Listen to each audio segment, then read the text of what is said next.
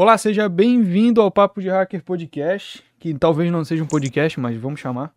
É, do Guia Anônima, ocorre toda sexta-feira aí ao vivo e de forma gravada. Fica no YouTube gravado, fica tranquilo aí se você não conseguir assistir tudo. E se você está assistindo gravado, é isso aí. E também fica aí no podcast, o, fica disponível aí no Spotify, Google Podcast, Apple Podcast, agregadores. E é isso. Hoje o nosso convidado é o Rafael Souza, do Hack na Web, carinhosamente conhecido como Rafa. Mas antes de a gente falar com ele, eu tenho que apresentar o meu casting de hoje, que novamente é o Gabriel. O Gabriel tá aí firme, forte, semanalmente. Já faz umas quatro semanas que ele tá aqui direto. Não tem folga. E... É. Boa noite, Gabe. Tudo bem? Boa noite, estamos aqui mais uma vez para fazer trabalho voluntário e tá aqui na atividade.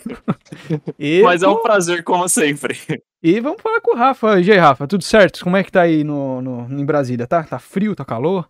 Tá frio pra caramba. Eu já estou pensando aqui que, dependendo do tempo que a gente passar, eu vou pedir para minha esposa trazer um casaco também. Ah, se você colocar o tá casaco, eu vou puxar o cobertor. Foda-se.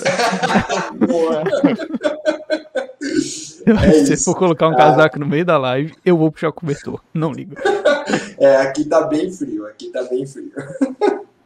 Rafa, primeiramente aí para quem não lhe conhece ainda, o que eu acho muito difícil, né? Um dos maiores perfis da área, da, da área de segurança ah, da informação no Insta, a gente vai ter que falar sobre isso ainda hoje. Cara, quem que é você, o que que você faz, quais são os seus projetos? Se apresenta aí pro pessoal.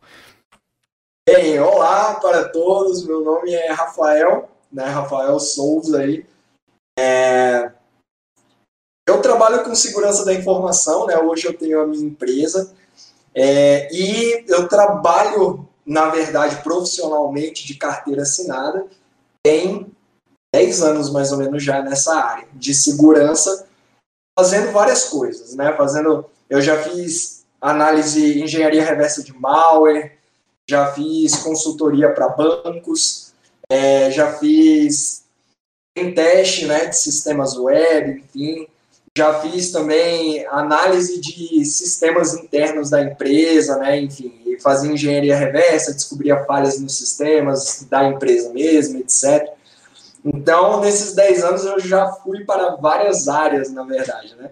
Mas estudo segurança da informação desde os meus 14 anos.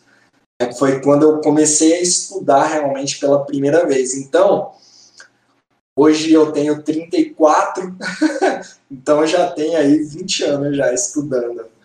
E é isso, eu, eu tenho é, um, um, perfil né, também no, no Instagram, o Hack na Web Oficial. Por que, que é Hack na Web Oficial? Curiosidade aí para vocês. Eu tinha um que era o Hack na Web e o Instagram deletou minha página. Aí eu criei um outro que é o Hack na Web Oficial. é. E, enfim, é isso, né? Eu tô aqui no YouTube também e tal, que tá meio parado, inclusive, porque o YouTube deletou uns vídeos meus também, aí eu dei uma desanimada. Cara, o YouTube é sacanagem, hein, Rafa? Puta, vamos. Pois não, é. cara, a gente vai ter que trocar agora, falar, falar sobre isso. Cara, o YouTube deletou vídeo teu técnico, né? Foi, foi. Eu, ele, ele já deletou dois. Teve um que eu tava. Eu, eu fiz um, uma máquina do TryHack usando Android, né? Uhum. Porque os meus vídeos são todos usando computador, né? Enfim. Sim. Ou um Linux, ou Windows mesmo e tal. Mas nesse eu queria ver se era. Porque uma das perguntas que eu mais recebo é se inclusive pessoas que querem fazer meu curso e tal, eles falam, Rafa, posso usar só o celular, eu não tenho computador, eu consigo ser hacker só com o meu celular? E aí a ideia desse vídeo veio disso, né, na verdade, veio de, cara, será que é possível eu fazer um desafio? Eu peguei um desafio fácil, na verdade, né, mas, enfim, pegar um desafio simples, né, e fazer ele todo, do início ao fim, só usando Android. É, e aí eu fiz esse vídeo, eu consegui né, fazer esse desafio só usando Android. E o Google deletou meu vídeo.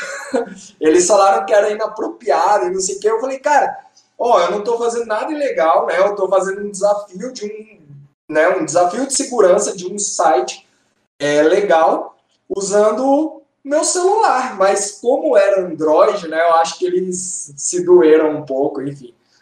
Mas tu, tu chegou a só ser deletado ou tu chegasse a tomar strike mesmo? Deu strike no teu canal, tu não conseguiu upar por um tempo? Eu já tomei um strike, mas foi por um outro vídeo, é... mas eu consegui reverter. Aí eles retiraram o strike. A gente quase Esse perdeu o canal vídeo... no passado nessa brincadeira é. aí, velho. É mesmo? É. Final do ano passado a gente tomou dois strikes e Nossa. a gente conseguiu reverter, mas quase que o canal foi pro pau, velho. Foi é... bem tenso. Aí o, o, o, outro vídeo que, que eu quase, né, eu tomei o strike, eles deletaram o vídeo e aí eu consegui reverter. E, mas depois de, sei lá, uma semana, eles é, colocaram para com limite de idade. Né? Então, só maiores de 18 anos conseguem ver esse vídeo. E era ensinando a linguagem brainfuck. É porque é uma linguagem esotérica, uhum. é, que quando você olha assim à primeira vista, parece uma linguagem impossível, né? Tipo, caraca, como assim alguém programa nisso? E nesse vídeo eu mostrava que, na verdade, a linguagem é extremamente fácil. Né? Ela é uma linguagem simples pra caramba e que a minha intenção era ensinar organização de computadores, né, stack, é, push, pop e tal, com essa linguagem, com o brainfuck. Só que pelo nome da, da linguagem ser brainfuck, o Google não gostou e, enfim, tirou uhum. também e colocou para maiores de 18 anos, né? E não, não tem nada de adulto, assim, mas, enfim. Ah, mas olha, chega um, chega um ponto que tu até agradece que eles colocam só a restrição de idade e não te dão um strike ou não te dão uma penalidade. É. Porque, mano, é. cada penalidade do YouTube é o canal indo pro buraco, porque ninguém mais assiste os vídeos, que ninguém é recomendado para assistir. É. Então, o difícil é perder, né? A gente aqui tem 350 vídeos, Pado, no YouTube. Então, imagina ah. perder essa porra. E é tudo de segurança, é tudo tecnologia. Então, imagina perder essa porra. É foda, é um trabalho de, de, muito tempo, né? E as lives também, né? Afinal, se perder, perde tudo, né? Então a gente vai perder as Nossa, nossas é. lives também. Pois é. Aí depois que eu tomei essas sanções, né, essas punições, eu dei uma desanimadinha do, do YouTube e tem um tempo que eu não faço vídeo para eles. Porque assim, vocês sabem, na verdade, melhor que eu, que o canal de vocês é mais antigo e tal. Dá um trabalho do caramba fazer um vídeo pro YouTube. Ó, é, cara, várias vezes eu não tenho nem ideia, então você tem que. A ideia em si já, já é um trabalho a ser feito. Depois você tem que gravar, depois você tem que editar, tirar erros e tal. Dependendo do vídeo, é, é necessário fazer uma pesquisazinha antes uhum. para não falar nenhuma besteira. Então é um trabalhão para no final das contas ser deletado ou alguma coisa assim, aí me deu uma desanimada. É normal desanimar depois também. Você faz o trabalho, o trabalho some, é complicado. Mas, é. Rafa, fiquei com dúvida quando você falou ali que você trabalhou em diversas coisas. Existe alguma área dessas daí que tu gosta mais? Tipo, pô, trabalhei com análise de malware e tal. Qual? Trabalhei com banco, trabalhei com pentest. Qual dessas áreas que tu é mais apaixonado? Então, isso é, isso é interessante. De vez em quando me perguntam, né? Rafa, você é especialista em quê? É, ou, ou, como você, em que área você se, se coloca mais? Cara, eu acho que eu sou meio que. Eu, eu sempre faço essa comparação lá na, no meu Instagram, né?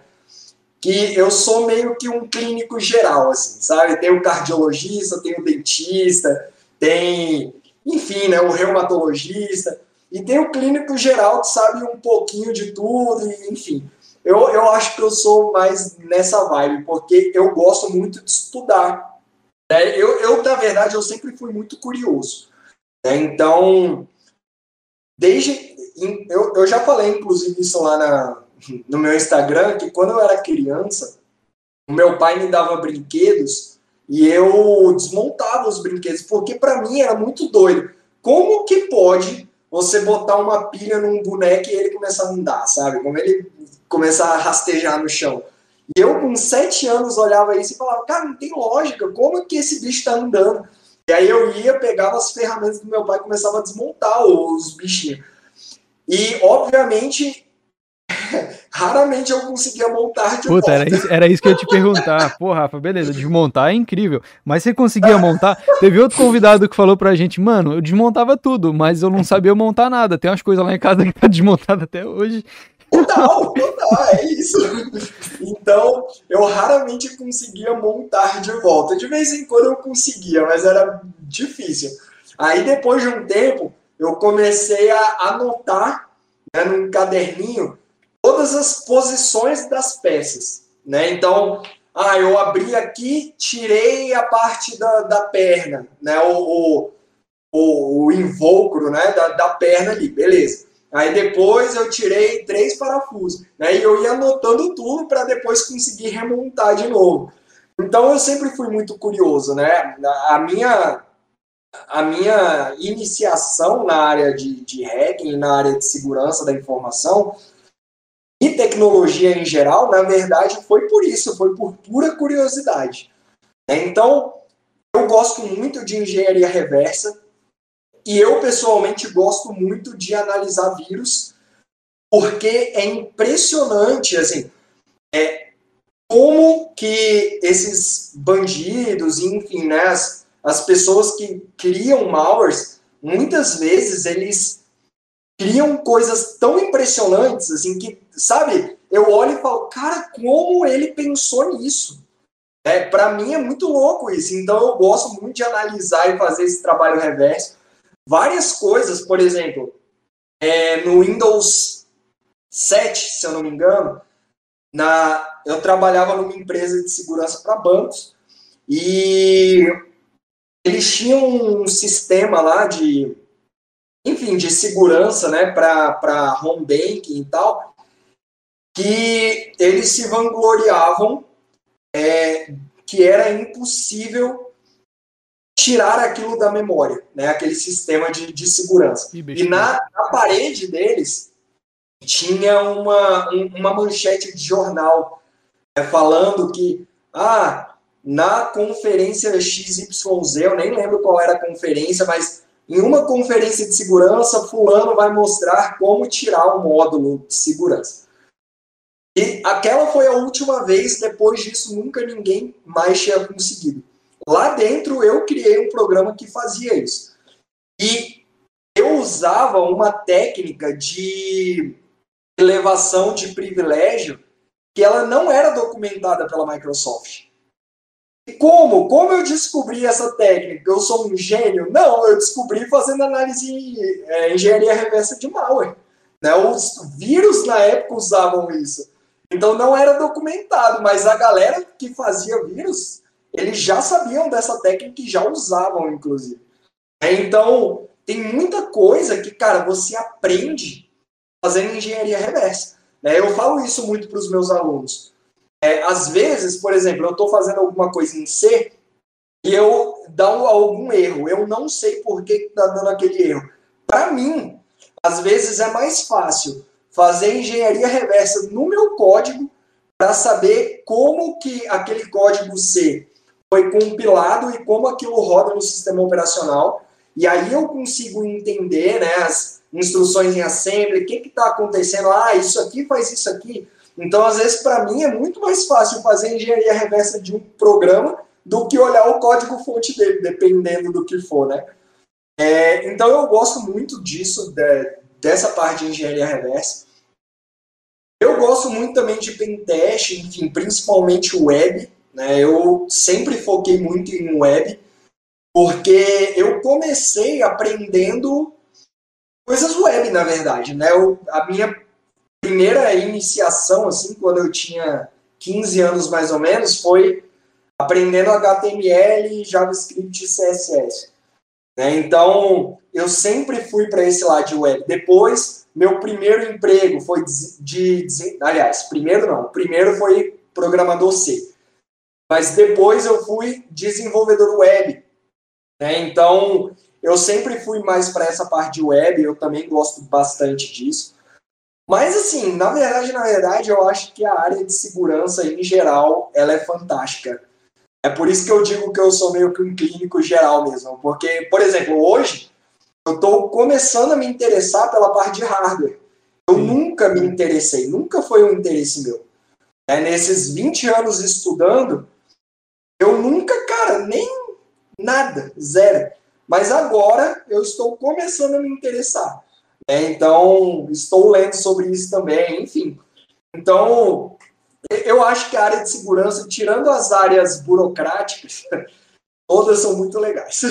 A área burocrática é complicado, velho. Já na área do pentest, análise de vulnerabilidade, a gente já tem que escrever relatório e já é uma dor do cacete fazer Deus, isso. É um e, cara, a parte de hardware eu vou admitir que eu nunca tive interesse, porque para mim isso é coisa é. de gente maluca, é coisa de gente que não bate bem. Concordo. Ah, não dá, não dá, não tem como. Demetrius veio aqui, a gente trocou uma ideia e é coisa de gente que tem um parafuso a menos na cabeça.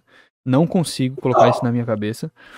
E, cara, a parte ali de análise de malware que você falou, eu me interessei muito depois que eu li o livro do Stuxnet, né? O Contagem Regressiva até Sim, o Zero Day. Contagem Regressiva, e, né? E eu ficar, e, eu, e, e, o cara, cara, o livro descrevia como que o malware funcionava e eu ficava, caralho, como é que o desgraçado ele pensou nisso?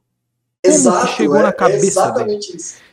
Então é um livro muito bom, cara. Recomendo demais para quem nunca leu ele pesquisar aí, porque é um livro sensacional sobre malware. É um pouco jornalístico, então não é tão técnico assim, mas quem já estuda a área de segurança pega umas sacadas bem legais. E, ô Rafa, quando você começou a estudar essa parte de tecnologia e tal, você sempre teve o interesse de ir para a área de segurança da informação ou tu queria seguir para desenvolvimento? Por exemplo, eu comecei a estudar tecnologia e já queria muito trabalhar na área de redes. Eu nunca pensei que iria ser um profissional de segurança depois que eu fui migrar. Ah. Então eu queria entender, cara, sempre foi o teu foco mesmo? Porra, eu quero trabalhar com isso aqui. Cara, pior que sempre assim, é, eu comecei a estudar mais ou menos na década de 90. Né? E na década de 90, é, não, cara, segurança era inexistente, basicamente. Né? Assim, era muito fácil você hackear qualquer coisa que fosse. Eu lembro de uma falha do Windows 9X, né, 95 e 98, é, no compartilhamento de arquivos. E ele permitia que você acessasse qualquer compartilhamento, ainda que tivesse senha, acertando só a primeira letra. É, então, as, as possibilidades eram mínimas, né? Era de A a Z minúsculo, A a Z maiúsculo, 0 a 9. Enfim, se você acertasse a primeira, você já entrava no compartilhamento. Tinha, inclusive, um, dois programas na época, o R3X e o Languard, se eu não me engano, que eles exploravam essas falhas, né? Cara, eu escaneava espaços de IPs inteiros, né? Ranges de IPs, só para e assim, não, não, era nada malicioso, na verdade. O que, que eu queria com isso? Pegar música, tipo, pegar jogo, né? Então, às vezes, por exemplo, eu dava sorte de, de entrar no, numa, numa lan house, por exemplo, né? Num, num range de IP de uma lan house. Cara, tinha um milhão de jogos lá. Eu, nossa, que legal! Saía baixando tudo. Não, por quê? Porque eu usava a internet de escada. Então, para baixar um jogo inteiro, cara, demorava, sei lá, cinco dias, né? Seis dias. Então, eu nunca baixei jogo. Mas música, nossa, eu baixava várias músicas da galera, assim, né? Então, na, na década de 90, era muito fácil, não existia segurança, na verdade. É, e existiam os grandes nomes né, da, da, da, cena na época, que era o Cult of the Dead Cow, né, que eles fizeram o Back Orifice, que era um dos, um dos maiores Trojans na época, né? É, enfim, tinha o Kevin Mitnick, que tinha sido preso há pouco tempo também. Então, os hackers, eles. Saiu o filme Hackers na época da Angelina Cara, Jolie. foi por causa dessa porra desse filme que hacker é visto como é, é, cybercriminoso até hoje. Essa é desgraça desse filme. Maldito, mano. Tem o Matrix também. O Matrix também mostra um pouco, né, esse lado meio underground aí e tal que inclusive eu sou fã de Matrix até hoje. Tô louco para sair o 4, que deve sair esse ano, né? Eu sou master fã de Matrix. Mas enfim, é, então foi, foi meio que por isso, na verdade, né? Eu via essas, essas pessoas, né? E pensava, cara, como que eles conseguem fazer isso? Que loucura! Tipo, como, é, como é que eles conseguem ser presos por, por causa do computador? é, tipo isso. Não, tipo realmente, isso. realmente. Ah, inclusive, o, a história do, do Mitnick sendo preso é impressionante. Eu estava lendo uma vez, eu li várias, várias, vários artigos sobre, lá na, na, na Wired, né?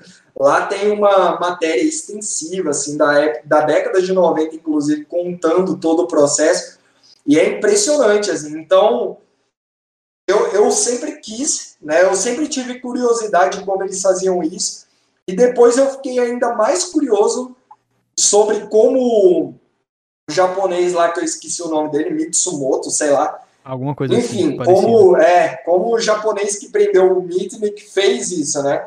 Depois eu li os relatos, mas ainda assim é, era muito impressionante, ainda mais na época. Uma parada é, então de eu... filme, né, cara? Como ele foi Nossa, preso total. e tal. É bem. É, porra, você é, vê assim, parece um negócio de Hollywood. Aí você pensa, é. não, não. Isso é coisa de filme. Deve ter sido. É. Deve ter pego ele na rua, ter dado um soco, colocado a algema, jogado pra dentro do carro e inventaram essa porra aí pra, pra ganhar dinheiro. É, não é possível. Filme, né? mas, mas realmente, cara, foi, foi, foi bem bizarro. Ele conta. Tem, tem no filme, eu acho, né? Tem um filme sobre. E também acho que no livro dele ele conta é, como que foi essa perseguição toda. É, é, é, bem interessante, é bem interessante. Mas engraçado, né? Como, como as, as, os grandes nomes da, da década de 90, início de 2000, são de fato pessoas que cometeram crimes, né, cara? É, isso é muito louco. Agora o Rafael caiu e aí a gente vai ficar aqui trocando ideia sozinho, Gabriel. Olha o Discord Não. aí pra puxar ele, olha o Discord aí pra puxar ele. Deixa eu ver aqui. Vai, pessoal, fiquem tranquilos que é normal que eles tenham sido criminosos. Hoje em dia eles são pessoas do bem, tá? Eu acho. Ah, não clone cartão de crédito. o Rafael, ele evaporou, mano. Ele sumiu aqui. Deixa eu olhar o WhatsApp. Mano, mas saiu muito rápido, não deu nenhum aviso. Acontece aí de vez em quando, né, pessoal? Quem sabe faz ao vivo. Hora do show.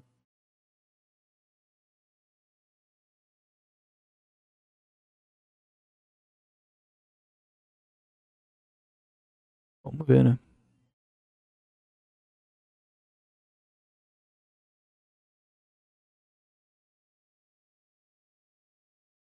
Pessoal tá perguntando qual linguagem de programação aqui, recomenda. A gente já vai falar sobre linguagem, tá? Tá, tá, na, tá no roteiro aqui pra gente conversar com ele sobre. Um segundo, já volto. Beleza. É, molecada. Quem sabe faz ao vivo. Tô sozinho agora. O que vocês recomendam que eu faça? O Gabe foi esperar ele lá. Pra puxar ele pra sala. Chama, pô. Cara, eu acho que a internet do, do Rafa que caiu, tá? Ou a energia, sei lá, alguma coisa assim, porque ele também não, não visualizou a mensagem aqui. Então, provavelmente um dos dois. E aí, se for isso, a gente enrola mais um pouquinho. Já faz o mexendo do curso de Python. É, rapaziada, o curso de Python aí, ó, mês que vem vai ter desconto, tá? Então fica de olho aqui no canal que a gente vai, vai dar descontinho no Python para hackers, beleza? Esse mês a gente deu desconto no 25 ferramentas para pentest e no segurança da informação em Hacking 2.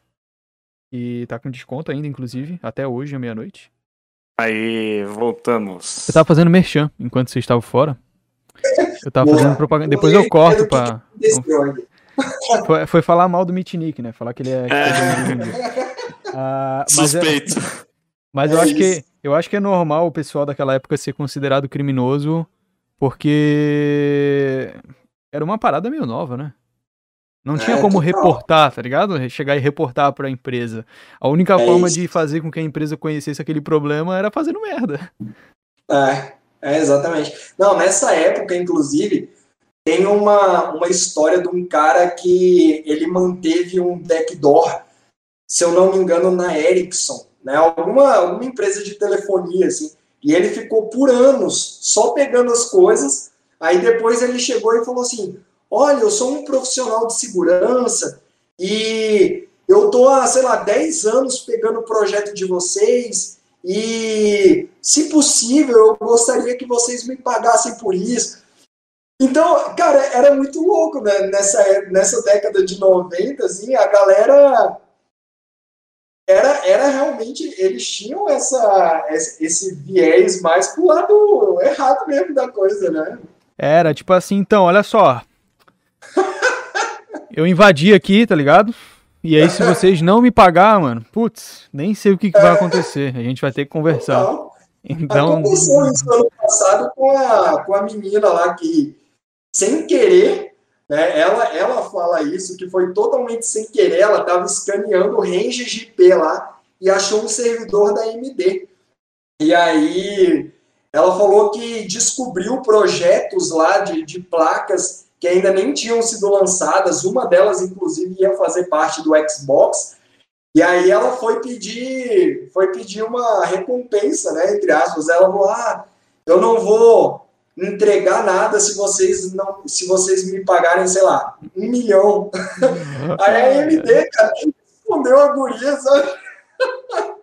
Ah, velho, é, hoje, hoje em dia tem formas mais inteligentes de reportar uma falha de segurança, né, pessoal? Hoje, total, porra, total. hoje em dia a gente já tá mais já, é. já tá mais atualizado o negocinho. Você não precisa colocar uma arma na cabeça da empresa e falar me paga, que daí você vai preso, provavelmente. É, não, é como... Eu tava... Hoje eu até tava Pode conversando falar. com um amigo, não sei se o Rafa concorda comigo, a gente acha que a polícia ela não trabalha bem até ela começar a correr atrás da gente, entendeu? Aí, mano, aí tu vê que os caras são eficientes. Porra. É isso. Então, é isso. É, não, não duvidem da polícia brasileira. A justiça é lenta, mas ela não faz. É, é isso. É, não, eu concordo uma... totalmente, é isso mesmo.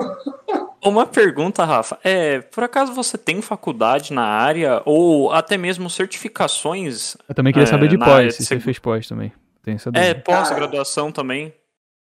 Eu tenho graduação em ciência da computação. Maluco. É, eu me formei em ciência da computação. Eu me... a gente estava falando mais cedo, né, que o cientista da computação é doido. Totalmente. Mano, é. se você faz ciência da computação, parabéns, você tem um diploma de pessoa que tem um parafuso a menos. Cara, é coisa de gente doente fazer isso. Pois é. Eu sou formado em ciência da computação. É, eu tenho pós-graduação em segurança de redes. Legal. E eu tenho eu tenho, assim, mas sendo muito honesto, eu sempre falo isso lá na minha página, inclusive. E essa pós-graduação não me acrescentou em nada, zero, zero, zero, nem conhecimento. Na verdade, até me acrescentou, sei lá, uma coisa ou outra que eu não sabia, não era nem da área de segurança, era da área de redes. Uhum. Né? Então, por exemplo, lá o professor de redes mostrou para gente a configuração de um roteador de backbone, né? Que eu nunca trabalhei nessa área, então eu achei legal isso. Mas, cara, foi só. Cara, que bom né? que você nunca então trabalhou nessa área, Rafa. Porra, a sua saúde mental tá muito melhor, mano. Parabéns. ah, não tenho nenhuma dúvida disso, cara. Ele, ele falava pra gente, porque ele trabalhava numa telefônica, né? E ele. Eu, o meu primeiro emprego de programador C foi na Brasil Telecom, antiga Brasil Telecom. Uhum. Então eu sei que, assim, trabalhar em telefônica é loucura, né? É, é pesado, é pesado pra caramba. E ele trabalhava na área de redes de uma telefônica, né? E aí ele, ele falava pra gente das configurações de roteador. Essa foi a única matéria que eu achei legal. É, o, meu, o meu professor de técnicas de, de ataque, técnicas de invasão, eu não lembro qual era o nome da matéria era alguma coisa assim, é, técnicas ofensivas, sei lá, alguma coisa assim. Cara, o professor ele passou o semestre inteiro mostrando pra gente como fazer um shell reverso usando Netcat. Oh. Né? Impressionante, né? Pois é. Foi isso que ele ensinou pra gente. Aí depois ele ficou sabendo que eu estava no hall da fama de segurança do Google. Aí ele falou pra turma, ele falou, olha, eu nem vou mais ensinar nada, porque o Rafael é hall da fama, não sei o quê. Aí eu, ai, gente, para com isso, né? Já deu. que, que, coisa... que, peso desagradável de ter, né? Totalmente, velho, totalmente. Aí, beleza, né? Então eu tenho essa pós também, que não me acrescentou em nada. E eu tenho algumas certificações que, na verdade, são muito iniciais. Por exemplo, eu tenho a CLE de programador C, eu tenho a ISO 27002, eu tenho a Cyber Security Foundation Professional Certificate, que é CSFPC. Eu tenho também a MTA 20, MTA, cara, nem lembro mais, que essa é velha mesmo. Peraí, eu vou pegar aqui. É a Microsoft, cadê ela? Enfim, aqui nem fala na, na, Microsoft certificado, na certificação, mas é de, de redes E eu tenho também a de segurança da, da Microsoft, tenho de profissional Scrum Certificate e tenho de programador PHP, engenheiro PHP. Pô, que fase. e é isso. Ah. E na verdade eu comecei a fazer certificação muito tempo depois. Tipo, para você ter ideia, a minha primeira certificação eu fiz quando eu já estava trabalhando na área, né? Então, porque até então eu sempre pensava assim, né? Eu sempre tive essa cabeça de, cara, como que uma certificação, né, um diplominha, né, um negócio pode dizer se eu sou bom ou não? Mas eu tinha alguns amigos na faculdade, eu já falei isso inclusive no meu Instagram em algum momento da minha vida. Eu tinha alguns amigos que eles eram altamente relapsos, eles não eram bons profissionais, eles não estudavam, mas eles conseguiam ótimos empregos. Né? Inclusive, um deles, ele está hoje na Alemanha, né? ele é certificado, é, ele, ele é consultor da IBM, lá na Alemanha hoje. E como? Como que eles conseguiram? E aí, ele sempre falava, Rafael, começa a fazer certificação. Certificação é, é interessante. Eu tenho um amigo também que hoje ele trabalha na Oracle. Né? Ele, hoje ele trabalha na parte de vendas lá da Oracle. Mas, inclusive, eu fui padrinho de casamento dele, olha só que legal. Mas ele sempre, assim, o que, que, ele, que, que ele fazia? Ele, ele me falou, Rafael, eu vou focar em certificação Oracle. E ele tirou todas, assim. Saía uma nova, ele já tirava na hora. Né? eu lembro quando saiu a certificação do Oracle 10, cara, assim, eu não, não, não sei com certeza, mas ele foi, sei lá, um dos 20 primeiros do Brasil a ter essa certificação, sabe? E acontecia de várias vezes, inclusive, da gente estar junto, porque a gente era muito amigo, e ele falava para mim: Ah, olha só, recebi mais uma proposta de aluguel de certificação. Aí, o que, que é isso, cara? Aí ele falava, ah, as empresas, elas entram em licitações. E às vezes o, tem algumas regras de licitação falando, ó, oh, a gente quer tantos profissionais que tenha né, tal expertise, tal certificação. Muitas empresas não têm esses profissionais. Então, o que, que eles fazem? Eles botam o meu nome lá, mas eu não trabalho na empresa, e eles me pagam só para ter o meu nome lá, como se fosse, como se eu fosse realmente um empregado dele. Aluguel de certificação. E aí eu comecei a pensar, cara, certificação é importante mesmo nesse negócio, porque tem até um negócio próprio na parada. tem até um, é... tem até um mercado paralelo para essa porra, mano. Olha só. É, total, total. E aí eu comecei a tirar as minhas primeiras certificações e, e realmente assim, foi um, um momento diferenciado, assim, eu, eu consigo perceber isso hoje. Tanto é que eu falo isso sempre lá no meu Instagram. Galera, de vez em quando vem me falar, Rafa, mestrado. Eu, cara, foco em certificação. Ah, pós-graduação, cara, foco em certificação. É, é, é, assim, ó, eu tenho, eu tenho uma opinião formada quanto a isso aí também. Eu acho que, assim, faculdade é importante pra caramba, principalmente se for presencial, por causa do network. Ponto. É isso. Eu acho que pra, é pra mim isso não é discutível. Porque todo é. mundo que eu conheço que fez faculdade presencial, cara, principal ponto positivo, network, tá? Eu concordo. É, e certificação é válido para o mercado, ok? E eu acho assim, cara, pós-graduação é se tu vai para se tu vai para alguma área mais é, gestão de empresa, ou se tu vai mesmo trabalhar na área acadêmica. Por exemplo, eu quero fazer, eu quero fazer uma pós porque eu quero dar aula para a faculdade, pelo menos um ano. É eu quero ver qual é que é a, boa de ser professor por um ano. Então, ano que Uau. vem eu vou começar a minha pós para dar aula. Então, eu acho que assim, pós-graduação, cara, se você quer ir para um desses nichos, ou se você quer trabalhar com pesquisa na área acadêmica, ou se você quer trabalhar numa parte mais de gestão que precisa de fato por conta do RH principalmente, né? É, é, é, muito, não, é, muito, driblador de RH, né?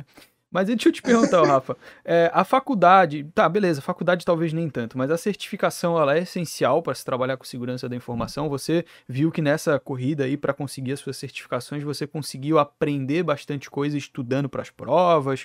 É, qual que foi a tua experiência nessa retirada de certificações? Até até porque tu começou também a, a tirar a certificação depois que já estava no mercado, né? Então talvez não, é, tenha que, não tenha que ter estudado muito para isso. Por exemplo, a ISO 27002 provavelmente para ti foi de boa, porque já estava no mercado. Foi, foi. É mais terminologia e tudo mais. Então, é, é, é isso. Mas, mas, mas é. quanto, a, quanto à certificação, cara, dá para extrair conhecimento dela ou ela realmente é um papel que vai te agregar um pouquinho a mais aí no, no currículo? Então, é... por que, que eu tinha preconceito com certificações, né? É, terminando aquela parte, e aí já entro nessa que aí vai fazer todo sentido. Eu falava para o meu amigo, o meu amigo, esse certificado, ele falava assim para mim, Rafael, você não precisa nem estudar, pega um, um dump né, da prova e decora aquelas respostas e pronto, e vai e faz a prova e pronto. E aí eu pensava, cara, o que que esse papel, então, no final das contas, vai me ajudar? Porque se as respostas estão na internet, né, e elas podem ser compradas, enfim, por que que isso vai fazer qualquer diferença que seja? Mas aí vem, vem a segunda parte, que é o que você perguntou. É, de fato, você pode fazer isso, você pode. Inclusive, eu tenho outro amigo que ele trabalhava num órgão federal aqui em Brasília e ele era terceirizado e o órgão federal cobrou as certificações da Microsoft de suporte de Windows 7, enfim, eu não lembro como era, qual era a certificação em si, mas aí todos os técnicos né, tiveram que tirar essa certificação é, para continuar no emprego, senão ia ser demitido. É, aí no final das contas eu falei para ele, cara, estuda, é de boa essa prova e tal. Ele falou, cara, eu não tenho tempo, a galera tá comprando as respostas e eu vou só decorar e pronto. E ele tirou a certificação desse jeito. É, mas, é, se você realmente estudar para a certificação, realmente vale a pena. Assim, tem coisa. É, teve uma época que eu estava estudando para OSCP, uhum. mas ela é cara pra caramba, né? Então não está nos meus planos é, em curto prazo, pelo menos, tirar essa certificação, porque ela é bem cara mesmo. É, mas eu estava estudando para ela e, cara, ela é bem interessante, assim, eu aprendi algumas coisas, né, estudando para ela. É, a Security Mais também, ela é mais, assim, ela não é tanto técnica em si, né? Assim, ela, ela é mais terminologia, conhecimentos gerais e tal. Mas tem algumas coisas legais também. Se você estudar para ela, você consegue tirar coisas legais. A Certified Ethical Hacker, né, a CEH, que também ela tem um, um nome e também, enfim, tem empresas que procuram profissionais com ela, ela também é uma certificação bem legal, assim inclusive em técnicas de pentest. Né? Se você pegar o, o, o, os requisitos dela e estudar realmente, tem como aprender muitas coisas interessantes com ela. Né? Então, eu acho que realmente dá. Né? Dá uhum. para tirar conhecimento bom estudando para certificação. Bacana. Legal. Ah, uma pergunta, uma pergunta que surgiu aqui na minha cabeça agora. Por acaso você prefere ou sei lá, é, você gosta mais de fazer uma certificação que é, por exemplo, múltipla escolha ou uma que é mais prática? Por exemplo, é, OSCP e CH. É, Cara, essa comparação. Sim. Eu, eu prefiro tirar a certificação que é pedida pelo mercado. Uhum, uhum. Boa, não. Boa, é boa, não. não Gabriel, não tem que reclamar dessa porra aí, Gabriel. Agora tu é, vai ter que reclamar. A resposta... Foi, só, ah, foi uma curiosidade. Foi uma curiosidade que eu tive, porque eu ouvi ele falando. Não, Vai. é, total. De vez em quando me perguntam, né? Ah, Rafa, certificação XYZ, certificação uhum. da empresa tal. o que, que você acha de eu tirar ela? Aí eu, de vez em quando, eu faço essa pesquisa, né? Eu vou lá uhum. no LinkedIn, eu vou lá nos, sei lá, no, nos sites, na Catu, né? Nos sites de currículo e boto lá o nome da certificação. Cara, uhum várias vezes, assim, tem certificação que ninguém pede. Tem certificação que uma empresa pede, né? Então, eu vou gastar tempo, dinheiro, é. e se eu reprovar, vou ter que pagar de novo, né, para uma certificação que nem é pedida. Então, o meu, assim, eu não, não me importo muito se é mais prática, se é múltipla escolha, uhum. é, se pode fazer em casa, ou se não, se não, se tem que ir num, num centro de treinamento. Cara, se, se a certificação é pedida, uhum. eu faço, não tô nem aí. Apesar não, faz que, sentido. Assim, é, é isso. Cara, Apesar a... de que essas certificações, por exemplo, como eu falei, a CH, a OSCP, elas são caras pra caramba, então eu não tenho plano no momento de tirar elas, porque elas são muito caras. E eu não é. acho que vá realmente elevar tanto assim o, o meu salário hoje por ter elas. Mas, e o nosso dólar não ajuda. É, exatamente. Ainda mais se um dólar no preço que tá, bicho, tá louco. Dólar desgraçado. Pra tirar qualquer certificação tá caro, né? Porque qualquer 200 é. é um salário mínimo. Uh, é isso. Vou, é, só ressaltando ali quanto à certificação, cara, as pessoas que estão assistindo a gente, elas podem ser certificadas como inscritas no canal, né? É só clicar na porra do botão vermelho e aí você ganha a certificação de ser inscrito. Parabéns aí pela certificação. É ma mais fácil de tirar. Nossa, primeira... E é de graça. Cara, é, a prime... Ó, é, é o 28 episódio do podcast, é a primeira vez que eu peço isso no meio do podcast. Se funcionar, eu vou fazer mais vezes. É, mudando Boa. totalmente de assunto agora. Já que eu fiz o meu jabá, eu quero perguntar também agora sobre os seus projetos, né? É mais do que justo. Então, Rafa, o que, que é o Hacking na Web? O arro... É, eu sei que é o arroba que você usa no Instagram, né? A Hacking na Web oficial, mas também é um projeto. Então, o que, que é o Hacking é, na Web e o que, que é a Universidade Hacker? Que é uma parada que fica Boa. dentro do Hacking na Web, é isso? É, total, é isso mesmo. Tanto é que, assim, eu não divulgo a Universidade Hacker no meu blog, eu não divulgo no meu canal do YouTube. É, de vez em quando, uma uma pessoa ou outra pergunta e tal, mas é realmente mais no Instagram que eu falo sobre. É... Bem, como eu falei para vocês, eu comecei a estudar com 14 anos. E, cara, naquela época, e na verdade até hoje, os conteúdos em português, de forma geral, claro, tem as exceções, tem, mas de forma geral são muito ruins. É, se você por exemplo, fizeram uma pesquisa no Google sobre, é, sei lá, qualquer coisa, né? Buffer Overflow. Os artigos em português, de forma geral, ou são muito ruins ou são muito básicos. Né? Então, por exemplo, não falam sobre o ASLR, não falam sobre bypass de DEP, né? enfim, é, data, ex, é, exhaustion, exhaustion, nossa senhora, prevenção de execução de dados, né, o DEP, é, Execution, pronto, Data Execution Protection, né, enfim. É, os artigos em português, de forma geral, são muito ruins. Isso começou a mudar hoje, começou, graças a Deus, né, tem inclusive a H2HC, começaram a aparecer várias conferências de segurança que são alto nível aqui no Brasil.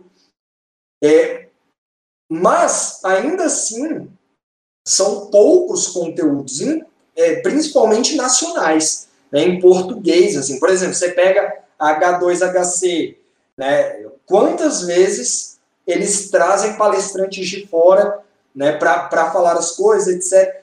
Livros, por exemplo, livros, se você pegar os livros que são traduzidos pela Nova Tech, enfim, pelas editoras brasileiras, Cara, existe um milhão de livros, sei lá, cinco são traduzidos. E são livros antigos. Né? E assim, eu não, eu não julgo as editoras, porque eles vão traduzir livros que já são um sucesso no mercado, né? Porque aí, de alguma forma, eles garantem a venda. Mas, de, de, querendo ou não, acabam que os livros que já estão garantidos, eles já passaram algum tempo. Né? Então, a, a, intenção de abrir, na verdade, o Hack na Web depois Hack na Web oficial foi mais para passar esse tipo de conhecimento que eu adquiri por anos em inglês, né, ou outras linguagens, enfim. É, às vezes eu mostro isso lá no, no meu Instagram, que eu hoje eu sou fluente em inglês, mas tem várias outras linguagens que eu não sou fluente, né? Várias outras línguas. Por exemplo, de tempos em tempos eu leio artigos em árabe. E eu não sei uma palavra em árabe. Né? Então, eu mostro para as pessoas que, por exemplo, cara, eu pego frase por frase e vou traduzindo no Google Tradutor. Às vezes, dependendo do artigo, eu pego um dicionário mesmo e, enfim, leio. Eu já pensei, eu falei sobre isso uma vez no meu Instagram, eu já pensei, inclusive, em alguns artigos pagar freelancers para ficar traduzindo as coisas para mim. Né? Então, assim, o Hacking na Web foi muito mais nessa intenção, né, de passar as coisas que eu aprendi, que tem muitas informações lá fora que não chegam ou chegam muito tempo depois para a gente. Né? Então, o objetivo era esse, porque só 3% do, da população do Brasil fala ou entende inglês. Né? Então, infelizmente, os nossos profissionais, eles são atrasados nesse sentido de adquirir conhecimento. É, então, foi muito mais nesse, nessa intenção. Quando eu comecei a fazer o Hack na Web e depois o Hack na Web oficial, a minha intenção era só essa mesmo e começaram a aparecer muitas mensagens das pessoas falando, Rafa, faz um curso, faz um curso, porque eu falava, né, as perguntas, como eles perguntam, eu ficava muitas vezes solto, né, então, ah, o que, que eu preciso aprender para ser hacking, para ser hacker de web, por exemplo, né, fazer pentest web. E aí eu falava, olha, aprende HTML, aprende as linguagens web padrão, aprende infraestrutura de redes, né? Você tem que saber como funciona um servidor, você tem que saber como funciona o sistema operacional que roda o servidor. Enfim, eu ia falando isso e muitas vezes as pessoas falavam, Rafa, tá muito solto, né? Queria alguma coisa é, que vai do início até o fim, né? E aí eu criei a Universidade Hacker que é, é realmente isso. Né? Eu ensino literalmente desde o princípio. Então, por exemplo, os meus alunos, eles, o primeiro módulo que eles assistem é organização de computadores e arquitetura de processadores, né? Que é uma coisa que assim geralmente é vista em primeiro semestre de qualquer faculdade, né? Então eu mostro isso, como funciona o processador, né? Aí eu mostro instruções em assembly, né, pela primeira vez para eles, para muitos, né? É, mostro como funciona o basicão assim de engenharia reversa, é, mostro para eles. Beleza. Depois, é, introdução à linguagem de programação, né? Aí tem lá é, como o que, que é um algoritmo, o que, que é uma linguagem de programação, e aí eu começo a ensinar para eles C. É, e aí, beleza. Eles aprenderam C. Depois, eu começo, agora que eles sabem um pouco de assembly, um pouco de organização de computadores e arquitetura de processadores, e um pouco de programação em C, aí eu ensino como explorar as falhas de binários criados em C. Né? Então, a gente está quase terminando esse módulo. Agora eu estou fazendo as aulas sobre Heap Overflow, que caramba, é, é, é alguma coisa. Dificilmente você vê artigos sobre hip overflow em português. Porque é uma coisa, entre aspas, avançado. Né? O, a, a organização de memória RIP, a manutenção de memória RIP, é, é uma coisa. Cara, tem, tem, tem pessoas que já estão na área e já fazem exploração de binários que eles entram no meu curso só para aprender esse tipo de coisa. Para vocês, jogadores de CTF, é, que entram só para aprender isso. Para vocês verem como as informações em português são escassas. Né? Então, é sobre isso. Esse mês passado eu fiz um projetinho que eu tinha visto uma matéria falando de um cara que ele tinha conseguido fazer um PDF que era um bootloader também. Né? Então, a, o, a pessoa, quando iniciava o computador usando o PDF, o PDF iniciava, né, e, e aparecia uma mensagenzinha. Aí esse cara, ele botou um código Python no GitHub é, para tornar um PDF bootloader. Testei e não funciona. né? Só funciona com o currículo do cara. Aí eu, ah, velho, putz grila, aí o que, que eu fiz? Eu criei o meu currículo bootloader também. Eu fiquei irritado com esse cara, pô, velho, o cara faz o esquema, bota o código no GitHub falando que funciona e não funciona, eu vou criar também.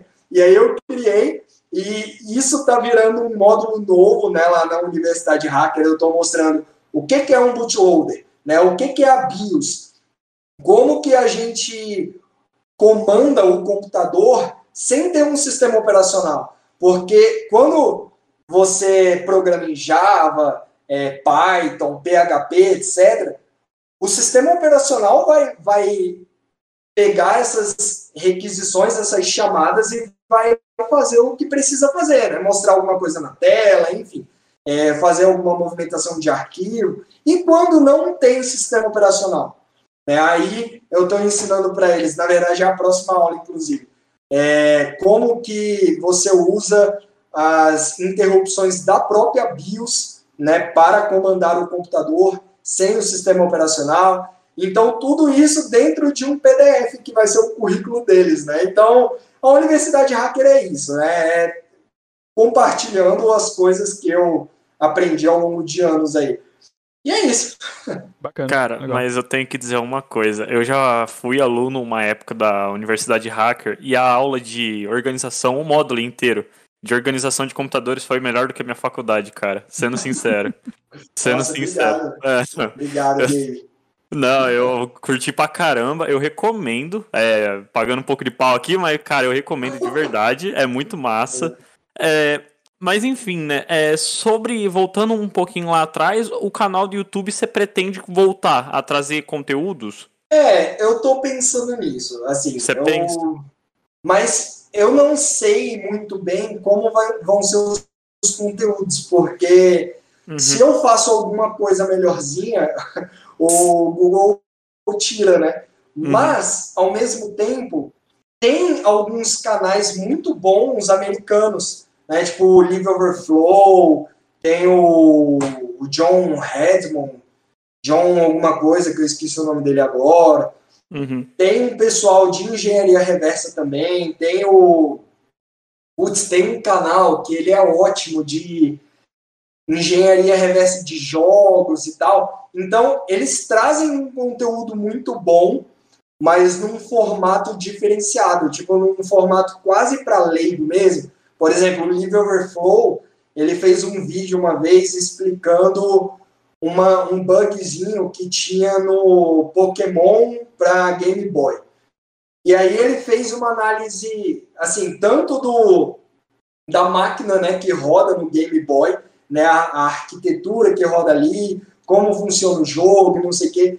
Então foi uma coisa bacana, mas ele não entra nessas coisas mais polêmicas, né, mais problemáticas. Talvez eu faça algo nesse, uhum. nesse formato. Enfim, eu não sei ainda direito como eu vou fazer no YouTube. Mas em algum momento eu vou, nem que seja só para ficar fazendo vídeo CTF de novo, né? Por exemplo, uhum. o, o canal do John alguma coisa, que eu esqueci o nome, John Hammond, sei lá, alguma coisa assim. O, o canal dele é só sobre CTFs. Né? Ele Sim. só resolve CTFs. Boa! Boa! Uhum. É isso. É isso. É, porque eu, é, eu já comentei em outros podcasts também, mas eu tenho a mesma ideia que você do que você acabou de falar sobre, por exemplo, artigos. Tem muita coisa. Tem pessoal aqui que é capacitado, sabe falar, é, explica muito bem, mas prefere fazer o conteúdo em inglês e não em português. É, eu também, tipo, poderia publicar artigos em inglês, mas eu preferi escrever em português. Porque eu também penso como se eu fosse o iniciante entrando. Porque quando eu entrei, eu não sabia o que, que era IDOR, eu não sabia o que, que era XSS, eu não sabia o que, que era aquilo. Daí o cara ele já vai pegando os artigos e já vai podendo dar uma lida, entendendo. É, eu tenho a mesma coisa que você, assim, e gravar vídeo de CTF, essas coisas desse tipo, é, eu acho muito massa. Então, assim como Sim. tem na gringa, Guia Anônima CTF no Brasil. Show? Boa, Propaganda é isso, fodida, é né? Muito marqueteiro que arrombado. É, ô Gabe, eu vou deixar você falar mais um pouquinho, tá? Ah, agora, é, eu queria saber quais são as suas principais referências na área de segurança. Pode ser tanto brasileiro quanto americano. É, do mundão aí? Resposta: Sim. eu mesmo. Ou ninguém. Ah, Seria incrível. não, não. Cara, tem o, o Rubira. O Rubira é brasileiro. Ele trabalha na Intel. Inclusive, o último livro que eu li é sobre malwares e tal, o Bootware and, Bootware and Malware, alguma coisa assim, o nome do livro. É, ele é muito bom. Opa, estão falando que não está saindo a voz. Não, não, era a minha, a minha, a minha que, ah. que deu um bug. Ah, não, beleza. É, então, esse último livro que eu li, que é muito bom, inclusive, é, ele, o, o, o, revisor técnico foi o Rubira, que é um brasileiro. Ele, se eu não me engano, ele é o fundador da H2HC, enfim, eu não estou muito certo disso, mas ele é muito bom. Né? É, ele é uma referência gigantesca aí. É, tem a galera do. Deixa eu lembrar aqui o nome deles. Pera aí, rapidão, que eu já pego. Porque eu tenho um milhão de artigos dos caras. E eu tava falando deles, inclusive pro namorado da Gabi. Enfim, quando eles vieram aqui em Brasília. É, enfim, eu não estou encontrando agora aqui nos favoritos, mas tem, tem um pessoal é, do, dos Estados Unidos que eles têm uma empresa e eles são muito bons em engenharia reversa e é, eles têm um curso de. Ele tem, eles têm vários artigos de exploração de binários, né, de heap overflow, buffer overflow, como faz bypass de stack canary, né? É, enfim, eles têm vários artigos fantásticos e eles fazem é, cursos presenciais. Mas eles só fazem cursos, é só presencial é, nos Estados Unidos. E, cara, eu tava vendo, custa, sei lá, 3 mil dólares para você ficar dois dias aprendendo com os caras. Né? Então, é, eles são muito bons, a, a equipe deles. É, inclusive, eles são, cria, eles são os criadores do Mona. O Mona, que é super famoso aí para exploração de binário e tal. É, aí, galera, eu vou pegar aqui o nome do fundador do Mona, porque esses caras são muito bons. Eles precisam ficar conhecidos. Então, enquanto o Rafael pesquisa a referência, eu tenho que dizer para você continuar aí, porque a gente vai falar sobre assuntos polêmicos daqui a pouco. E se não tiver treta, a gente vai criar treta com alguém. E também Boa. algumas perguntas que foram mandadas pra gente lá na caixinha do Instagram. Também vamos fazer aqui pro Rafa. E Boa. relaxa, relaxa que a gente não vai ficar quatro horas aqui. Show? Fica tranquilo, tá tudo bem. Beleza? Vou pegar uma aguinha. Achou aí? Achei. Corelan, o nome do grupo. Corelan, eles são muito bons, né? Eles, eles têm artigos fantásticos no site deles. Corelan Team, né? É, eles são muito bons e, cara, muito do que eu aprendi de exploração de binários vieram com esses caras. Né? Eles são realmente ótimos. Tem, tem uma galera no YouTube também que eu sigo, que eles são muito bons. Por exemplo, tem um moleque, cara, ele é um menino, assim, ele deve ter uns 16 anos, o garoto. Mas ele fez uma série de vídeos mostrando exploração de binários no iOS. Né? E aí ele mostrava como é a segurança do iOS, e o canal dele é só de engenharia reversa focado em Apple. O moleque é muito bom e eu sigo ele, ele é, enfim. Eu tenho algumas referências, mas sinceramente de cabeça eu não lembro, como vocês estão vendo, eu não lembro de quase nenhuma. Eu, mas, nossa, tem muita gente boa, assim, que eu subo o conteúdo deles, né? Principalmente no Twitter. No Twitter tem muita gente boa também. E eles postam sempre o que eles descobrem lá, é, pesquisas que eles estão fazendo e tal. O Twitter é muito bom também para se achar pessoas muito boas. Então eu tenho muitas referências na, na área e eu até brinco às vezes, né? Que assim, é, hoje eu tenho o conhecimento que tenho foi sozinho, né? Tipo, eu nunca fiz parte de um fórum, eu nunca fiz um curso de segurança da informação às vezes me perguntam, né? Ah, que cursos você fez? Cara, nenhum. Eu nunca fiz nenhum curso. Que fórum você tá? Nenhum. Nunca participei de fórum. E aí, como você aprendeu? Cara, lendo artigo. É, era isso que eu fazia. Lia artigo e livro. Artigo e livro. Então, eu cheguei hoje graças a várias pessoas que essas que elas nunca vão saber o quanto elas foram importantes na minha vida. Né? Tipo, é, por exemplo, os escritores da, da revista Frac, né, que é uma revista mega importante na década de 90 e tal. É, por exemplo, o, o, primeiro artigo de Buffer Overflow feito foi para essa revista. Né, o Buffer é, Smash the Stack for Fun and Profits. É o primeiro artigo sobre Buffer Overflow estava nessa revista e o cara nunca vai saber como ele foi importante na minha vida. Né? Várias pessoas, assim, elas nunca vão saber que elas me trouxeram ao que eu tô hoje, né? Aonde eu cheguei hoje. E, e é muito legal isso, né? Como a internet né, influen pode, pode ajudar as pessoas a, a, realmente mudarem de vida, realmente. E, e também a, minha, a, minha e também vida mudou graças à internet. E também ajuda a conectar a pessoa com pessoas que ela admira, né? Porque hoje você, por exemplo, é, como você mesmo disse, pô, o escritor desse artigo aí nunca vai saber o quanto ele te ajudou. Só que é daqui para frente, cara, se a gente acaba ajudando alguém, Daqui a 5, 10 anos, essa pessoa vai encontrar a gente aí na internet e vai mandar, porra, olha só, mudasse a minha vida por isso, por aquilo e por aquele outro. Ah, então acaba é também isso. tendo essa conexão aí que antigamente não, não se existia, né? Uh, de vez em quando a gente recebe aqui algumas mensagens que a gente ajudou alguém a entrar na área de segurança. Tem inclusive ADMs nossos que, que, que participam hoje dos nossos projetos que entraram na área de segurança por causa da gente. Eu tenho certeza que da mesma forma aconteceu com você, né? Com certeza. E, Rafa, falando disso, acho que a gente a gente tá, tá, tá ingressando aí dentro de uma. Na realidade, a gente já está numa mudança constante da comunidade brasileira de, de segurança da informação.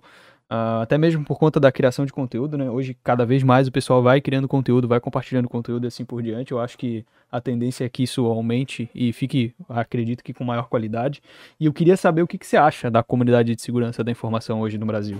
Ela ainda é uma comunidade muito tóxica, ela não é mais tanto, ela é uma comunidade que ainda é muito reclusa, também não é mais tanto. Não sei, o que, que você acha da comunidade no geral? Então, é, esse é um outro ponto que de vez em quando me perguntam, né? Porque, como eu falei, eu nunca fiz parte de nenhum grupo. Assim, eu sou de Brasília. Em Brasília, cara, a comunidade de segurança é nula, praticamente. Né? Aqui aconteceu aconteceram duas vezes, se eu não me engano, é, conferência de segurança da OASP. Então, acabava que as, aqui em Brasília é muito focado no, no serviço público, né, para governo e tal. E as pessoas, por exemplo, tem um cara que eu estava vendo um outro dia um, um vídeo dele sobre engenharia reversa de malware, que ele é cabuloso nessa área de engenharia reversa de malware. E ele trabalha no STJ como suporte, por exemplo. Né? E, cara, ele é muito bom nessa, nessa parte low level, assim, e mesmo assim ele trabalha como suporte, né, no serviço público aqui, num órgão grande aqui. Então a comunidade de segurança aqui acaba que é, é, bem inexistente no final das contas, né? Não tem um grupo. Aí depois eu fiquei sabendo que começaram algumas iniciativas aqui, tipo o Garoa Hacker, que é um clube hacker aqui de Brasília e tal, que ficava inclusive perto de onde eu morava antes. É, então começaram essas iniciativas. Mas eu comecei a conhecer mais o pessoal de segurança realmente na internet. Né? Então eu comecei a. Porque aí quebrou um pouco a barreira de limitação física. Né? Aí eu comecei a conversar com o pessoal de São Paulo, é, com o pessoal de Floripa, né, Afonso? o pessoal de Floripa, é, enfim. E aí eu comecei a conhecer mais é, a galera da comunidade em geral. Mas até então, até antes de eu entrar com o Hack na Web, por exemplo, eu não conhecia ninguém, de fato. Eu só me virava por mim mesmo, sabe? Eu era o polo, o polo é meio- São Paulo mesmo, né, cara? A gente fica um pouco deslocado aí, a internet até dilui, né, um pouco dessa divisão, mas pra mim aqui também é bem complicado ter contato com esse pessoal, porque tem pouquíssima gente. É claro, óbvio, tem profissional e tudo mais, mas é quem cria conteúdo, né? Quem tá disposto a, a compartilhar, comunicar, a se comunicar contigo, quem tá na internet visível, que é o cara underground que fica dentro do quarto hackeando o dia todo, a gente nunca vai chegar nele porque a gente nem sabe que ele existe. Então É isso. difícil. Então aqui, aqui em Santa Catarina tem pouquíssimos é, profissionais assim que criam conteúdo, então é bem complicado. Eu entendo perfeitamente essa tua é divisão, cara. É isso. Aqui em Brasília, cara, teve, como eu falei, duas conferências. Uma foi, sei lá, há 15 anos atrás e a outra foi ano passado. Então, a distância de tempo é tipo uma distância de 10 anos, sei lá, 15 anos, enfim. É, realmente aqui em Brasília a comunidade é praticamente inexistente. Então não É, deu nem tempo é, graças de. à internet aí eu consegui encontrar mais algumas pessoas. Então não deu nem como, não, não teve nem como criar a rixa, né? Você não tem treta com da área. Ninguém. Alô, Zero, Demétrios, mentira, te xingou aqui. Eu vi no início, antes em off, falando, pô, mó babaca aquele cara do hardware lá. Não, não, não, não, não, não. Mó babaca, não sabe fazer nada, fica se fazendo. Então é isso aí. negativo. A treta está confirmada. arroba Demetrios no Instagram. É só marcar ele lá, tá? E Não, falar não, que não, o não. Rafa do Hack na Web tava falando mal dele Negativo. Olha só, olha que terrível. Sempre sobra pra esse Demetrius. Demetrios, tadinho. Aí dele. depois, aí depois vão, vai, vão os seguidores dele lá no meu Instagram falar: Ah, seu idiota, e não sei o que. E eu não tive nada a ver com a parada, né? Cuidado, vão hackear teu Wi-Fi. O pessoal do É. Demetrios é. Ah, Rafa, é o seguinte, cara, você tem um dos maiores perfis de segurança no Instagram. Como que de- na área de segurança, eu acho que é um dos maiores mesmo. é Tipo, sei lá, eu não conheço algum outro perfil que tenha tanto seguidor, é, que é focado em Tem segurança o da Gabriel informação. Pato. O Gabriel Pato tem, sei lá, 10 vezes mais. Tirando o Gabriel Pato, eu não conheço É. ninguém que tem um perfil tão grande na área de segurança, velho. A gente tem uma área de segurança que a gente sabe que é pequenininha, é um ovo, todo mundo conhece todo mundo, alguém conhece alguém que conhece outro, e assim por diante, Sim. mas mesmo assim o teu perfil é gigante, tem quase 40 mil seguidores. Cara, como é que você fez pra chegar nesse nível, esse ponto? Qual que é a mágica? Comprou bot, né, safado? Eu sei. Ah, o que que você fez pra chegar? Cara, 40 mil pessoas é muita gente, é muita gente. Cara, o pior é que assim, realmente, se a gente for analisar, a minha página ela tem dois anos. Eu acho que vai, eu acho que vai para o terceiro ano já. Tem gente que cresce, né? Isso, por exemplo, em dois meses, né? Em três meses. Mas realmente, assim, se analisar por esse ponto de vista, o meu crescimento foi lento, né? Mas o, o pessoal que me segue é um pessoal que realmente quer é, uma informação de mais qualidade técnica, né? Então, por exemplo, eu não posto tanta coisa para o usuário leigo total. Né? inclusive, teve uma, uma, uma mulher do, do marketing uma vez que ela chegou para mim e falou: Não, Rafael, você precisa fazer uma coisa mais leiga para as pessoas em geral, para você ficar mais conhecido. E, cara, hoje eu não tenho esse propósito. Né? O meu propósito é realmente passar algo técnico para pessoas que já têm alguma, algum conhecimento na área, ou que pelo menos querem, querem ter. E aí, como que eu cheguei nos quase 40 mil? Cara, eu não sei, sinceramente. Eu, assim, todo dia eu faço caixinha né, de pergunta e respondo a galera.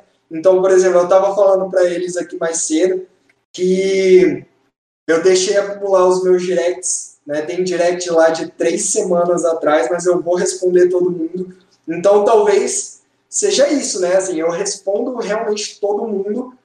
É, as perguntas que são novas ou que, enfim, vão gerar alguma coisa legal na caixinha de perguntas, eu sempre respondo também. As perguntas de pessoas tão leigas, assim, totalmente leigas. De vez em quando eu respondo, não sempre, mas de vez em quando eu respondo, porque sempre aparecem pessoas novas e pessoas realmente leigas. Né? Então eu não posso simplesmente excluir elas. Então, de uma vez por semana, mais ou menos, eu respondo umas perguntas leigas, leigas, leigas.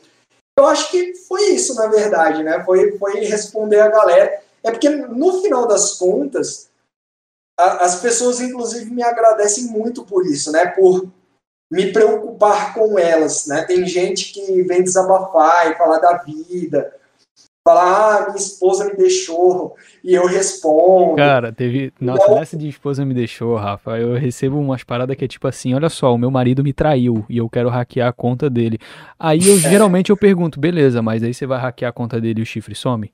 Porque não some, gente. Ah, eu respondo, mano. Pô, é chato, é, é um nível chato. É, é, Perguntaram se a gente tá ao vivo, cara. Ao vivo, exatamente 9h15 horário de Brasília. É... Boa. E nessa brincadeira aí, Rafa, de pessoal te mandar muito direct, eu queria entender primeiro uma coisa. Quanto tempo por dia que você se disponibiliza só para fazer a consultoria gratuita das caixinhas lá do Insta? Mais ou menos. Porque é muita coisa, velho. Eu olho o teu Instagram, é o cara que mais posta stories na área de TI. Não é possível. Tu olha, tem um monte, tem tanto risco lá em cima que não consegue contar aquela porra. Então, cara, quanto tempo por dia que tu se desprende para responder a caixinha da consultoria grátis? Então, hoje eu estava vendo né, os, as estatísticas do Instagram e, assim, ontem, por exemplo, eu passei menos tempo. Ontem eu passei só 20 minutos. Né, porque ontem eu estava meio cansado, meio de saco cheio e tal, e não respondi ninguém, inclusive. Mas a média é passar 4 horas, 5 horas por dia. Só respondendo gente. Pelo amor de Deus. Rapaziada, Porra, aí, ainda, aí vocês têm a pachorra, ainda vocês têm a cara de pau de ir lá e craquear um curso, tá ligado? Nossa, eu fico puto. A gente cria conteúdo pra caralho gratuito. Quando a gente faz um conteúdo pago, vem um infeliz e craqueia. Uh, cara, que ódio, muito ódio. Eu, inclusive, eu, uns alunos meus vieram me mostrar que o meu curso tá todo na internet. E eu falei para eles, cara, eu fiz R$ 79,90 só pra ser acessível para todo mundo, porque nenhum curso é R$ 79,90. Eu vi baratinho ainda assim, botaram tudo na internet. Mas, enfim, não tem Complicado. Não, é, a gente sofre com isso também. E é o que eu disse. Semana passada a gente trocou uma ideia com o Bruno Tarasco, inclusive ele falou muito bem de ti. E... Olha, ele é fantástico, ele é fantástico. E, cara... Foi uma das pessoas que eu conheci graças à internet, inclusive. E assim, ele. Eu tava conversando com ele e tal, e falo, porra, a gente queria conteúdo pago para conseguir financiar o conteúdo gratuito, né? Então é, é com, é aquele, é com aquele dinheiro que a gente ganha do pago que a gente consegue fazer tanto vídeo, que a gente consegue chamar o pessoal, que a gente consegue criar conteúdo. Porque é, tá. tempo é dinheiro e ficar, e ficar investindo tempo você precisa de pelo menos algum retorno, né? Então a gente gosta sim é. de criar conteúdo para ajudar a galera e tal. Porra, a gente tem um monte de conteúdo aqui, tu também faz um monte de conteúdo lá que ajuda um monte de gente e não necessariamente o cara tá pagando por isso, né? Na realidade ele não tá. Então eu acho filha da putice, tá? Se você craqueia curso, mano, você é um arrombado. É... Outra coisa, Rafa, nessa brincadeira aí de Instagram, cara, que você tem muita gente, eu imagino que você receba um milhão de mensagens de pessoas pedindo exatamente para hackear a conta de alguém, né? Ou para recuperar a sua própria conta. Cara, você tem noção de quantas dessas você recebe, sei lá, por semana ou por mês? Eu parei para contar uma vez e eu recebi em torno de 60 mensagens por semana e 45, 50 era de pessoa pedindo para hackear. Né? Então ah. é, é a maior, grande maioria. Contigo é o mesmo rolê? É, cara, é o mesmo. Eu acho que, assim, eu devo receber mais ou menos umas 30 mensagens dessa por dia. Caralho, que né? absurdo, é. maluco. Nossa.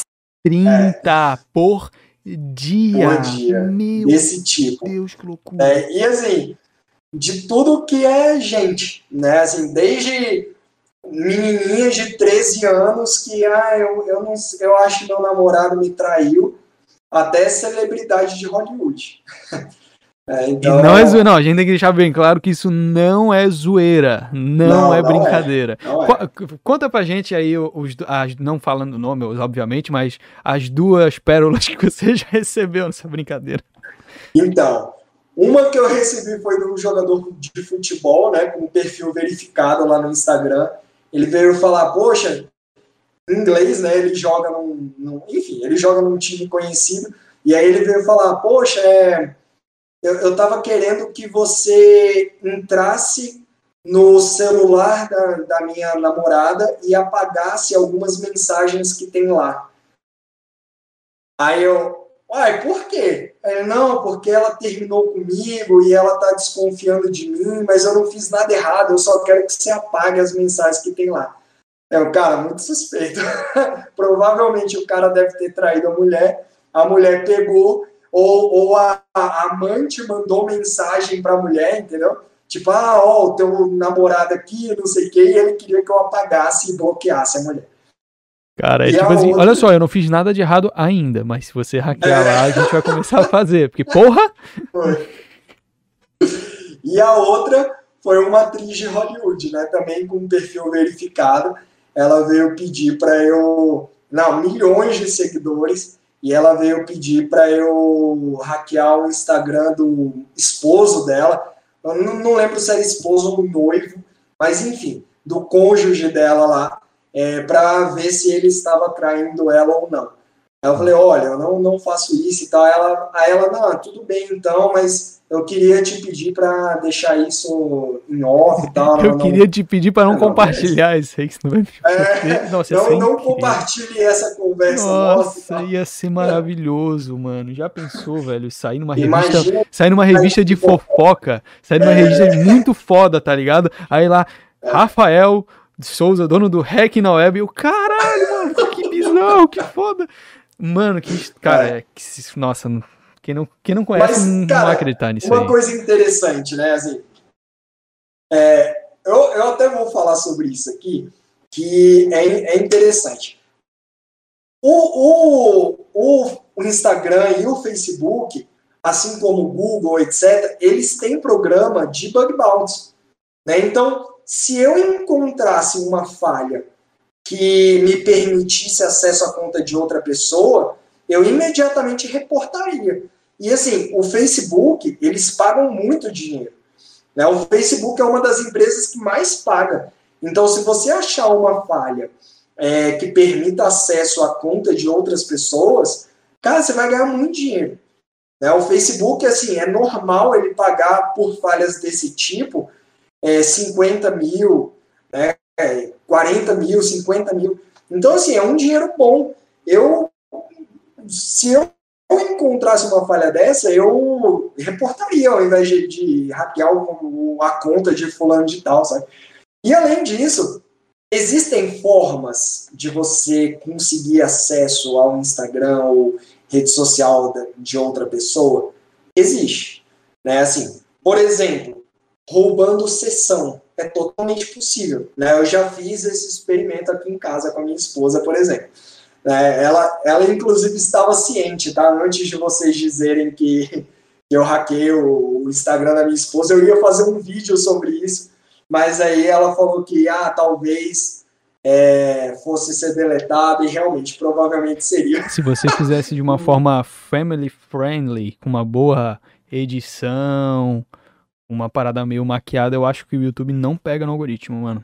Eu acho que rolaria e seria um conteúdo bem foda. É, eu acho que não pegaria É. mal pra ti, tipo, ah, pô, Rafael hackeia o Instagram da esposa, porque, porra, totalmente consentido, né? Pra Sim, teste. sim, total. Eu acho que seria um É. conteúdo foda, mas talvez aumentasse muito mais o teu. a- Como que É, eu posso dizer? exato. A, tua- a procura pelo Rafael pra hackear Instagram, entendeu? exato. É, exatamente.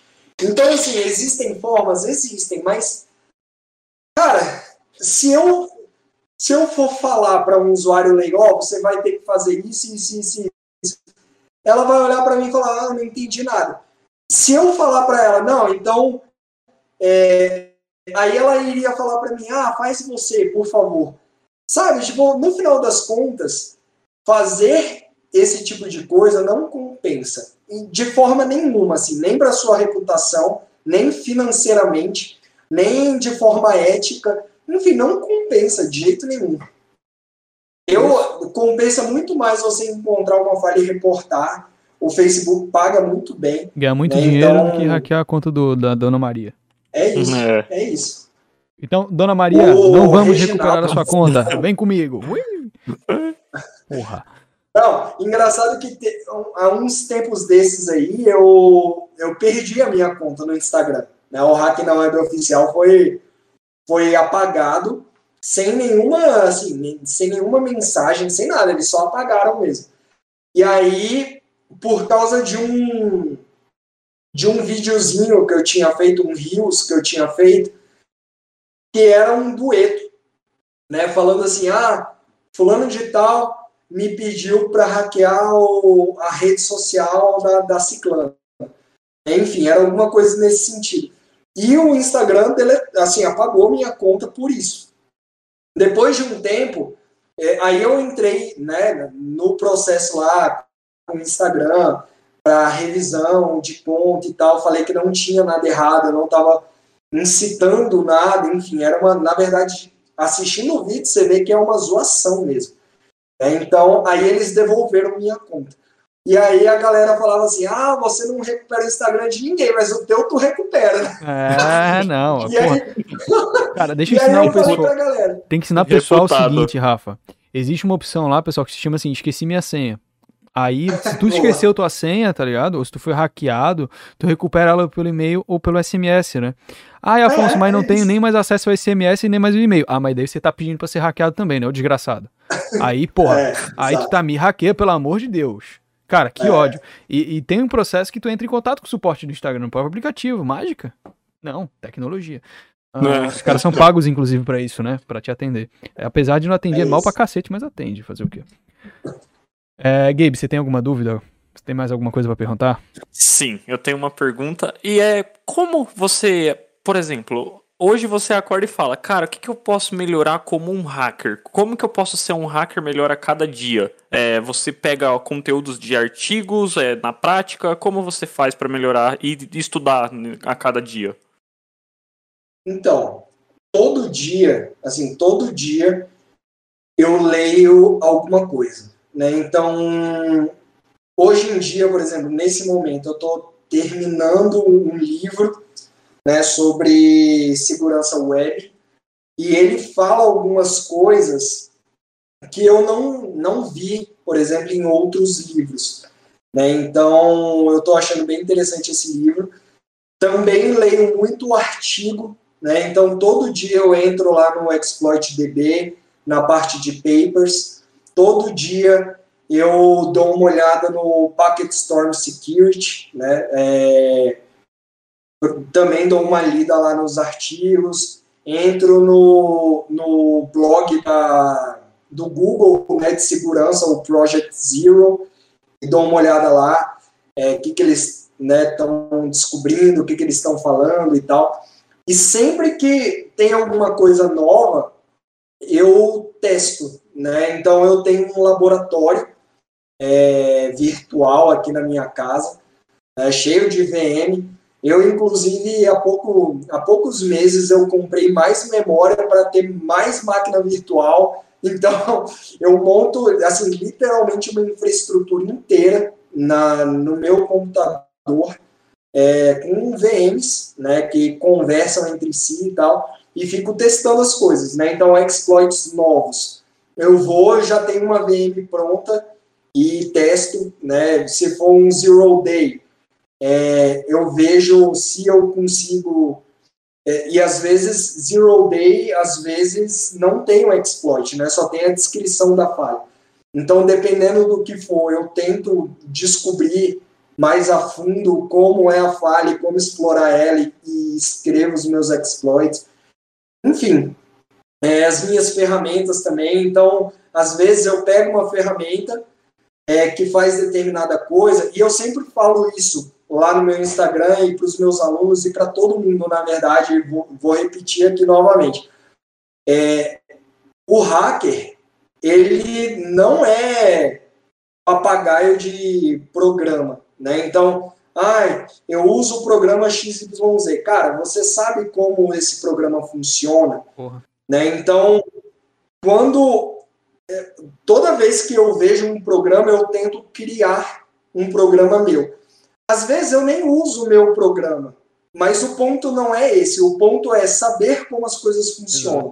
Né? Então, o tempo inteiro eu estou criando ferramentas muito mais para não para usar. É, às vezes eu uso, mas nem sempre. Mas muito mais para aprender mesmo como funciona. O currículo bootloader foi por isso o cara botou um código no GitHub que não funcionava. Eu, ah, que raiva, eu vou ter que aprender a fazer esse negócio. E aí eu fiz, né, o meu currículo bootloader. Vou usar isso? Nunca. porque hoje eu tenho minha empresa, eu não preciso mandar currículo.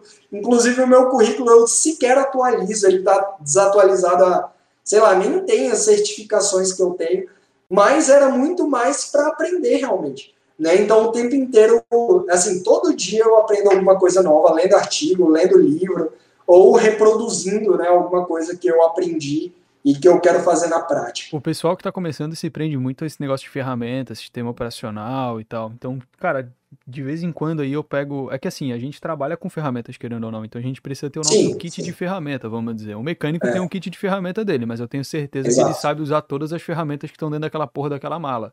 Então, assim, não é adianta é você ter um, um, um, martelo e achar que o martelo é um serrote. Você vai derrubar uma árvore com martelo, desgraçado? Não vai. Então tem que entender o que, que é.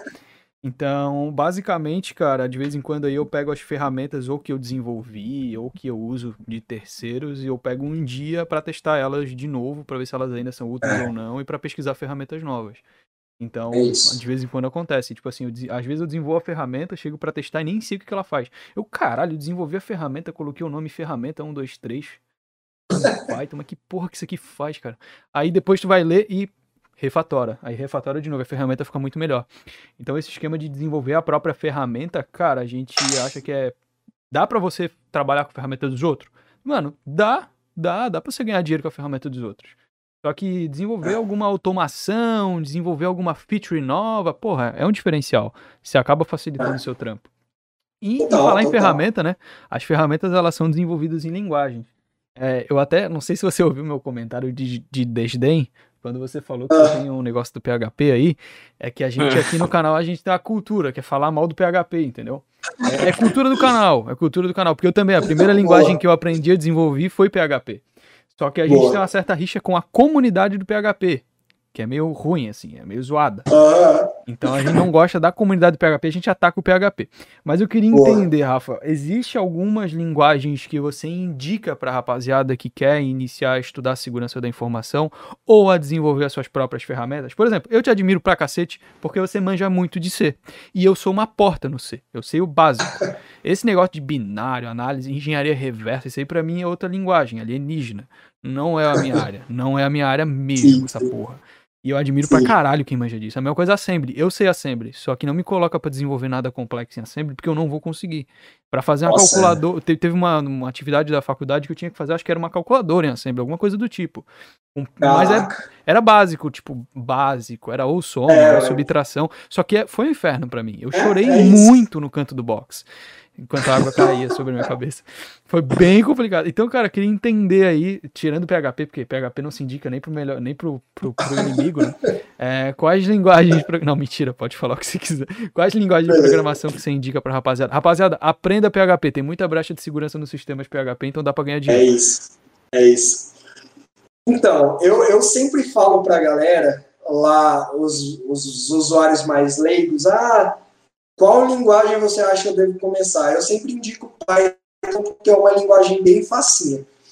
Mas às vezes, é, teve, um, teve um aluno uma vez que veio falar comigo no direct e falou: por que, que você indica Python e pra gente você começa ensinando C? Aí eu falo, porque vocês, eu quero que vocês sejam hardcore. Uai, eu não quero que vocês peguem o mais facinho. Ah, e, ah não, vamos, vamos deixar um disclaimer aqui. Mano, se tu aprende C, tu aprende Python. O C, o Python é foi baseado no C. Então, tipo assim, Exato. Afonso, você falou que você é um, você é um idiota com C, mas você não sabe nada? Não, mano, eu sei. Se eu pegar um código em C, eu consigo entender aquela porra. É Só isso. que eu não vou me, Exato. porra, vou desenvolver em C? Não, vou pegar um negócio é. mais fácil, foda-se. É isso. Então, por exemplo, aí eu falo para os meus alunos, né? Python é legal? É massa pra caramba. Várias ferramentas hoje são feitas em Python e eu uso Python exatamente por isso, porque é uma linguagem simples, é uma linguagem muito poderosa, é, enfim, que, que resolve ali na hora. Né? Então, vários códigos no GitHub hoje, talvez Python hoje seja uma das linguagens mais populares no GitHub. Né? Então, é uma linguagem legal? É uma linguagem legal. Mas pega a linguagem que construiu tudo que a gente tem. Foi C. Né? Querendo ou não, assim, Windows, C, C++ e Assembly. Linux, C, C++ e Assembly. MySQL, C. puro, C puro.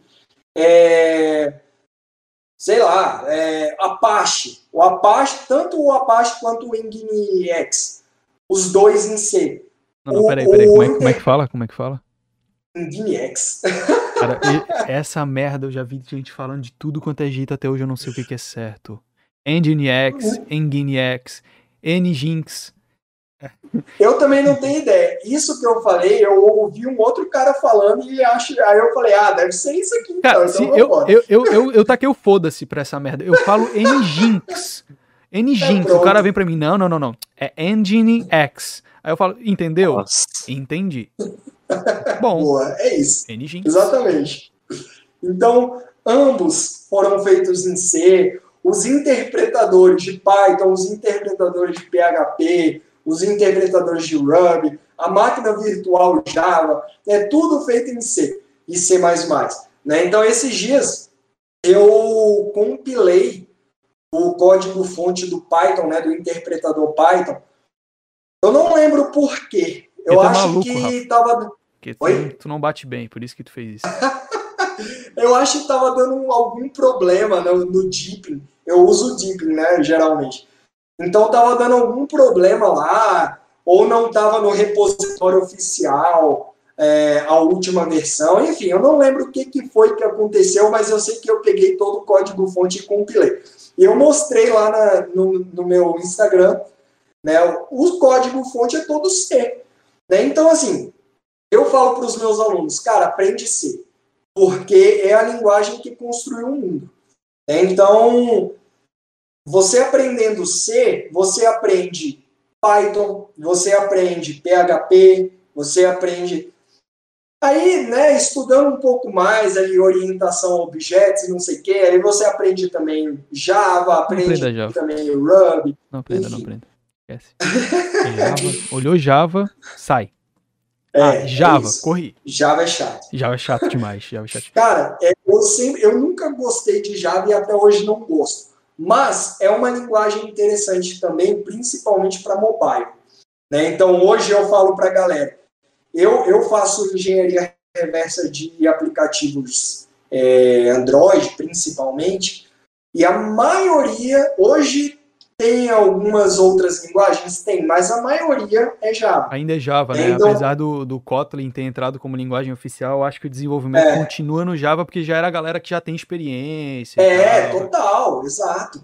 Então hoje, assim, e, e, se você pegar bem Java, Kotlin é um pulo, né? Então, assim, é, é muito fácil, assim.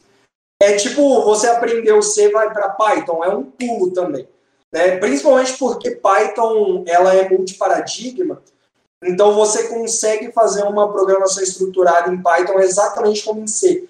Né? Então, Java para Kotlin também é um salto.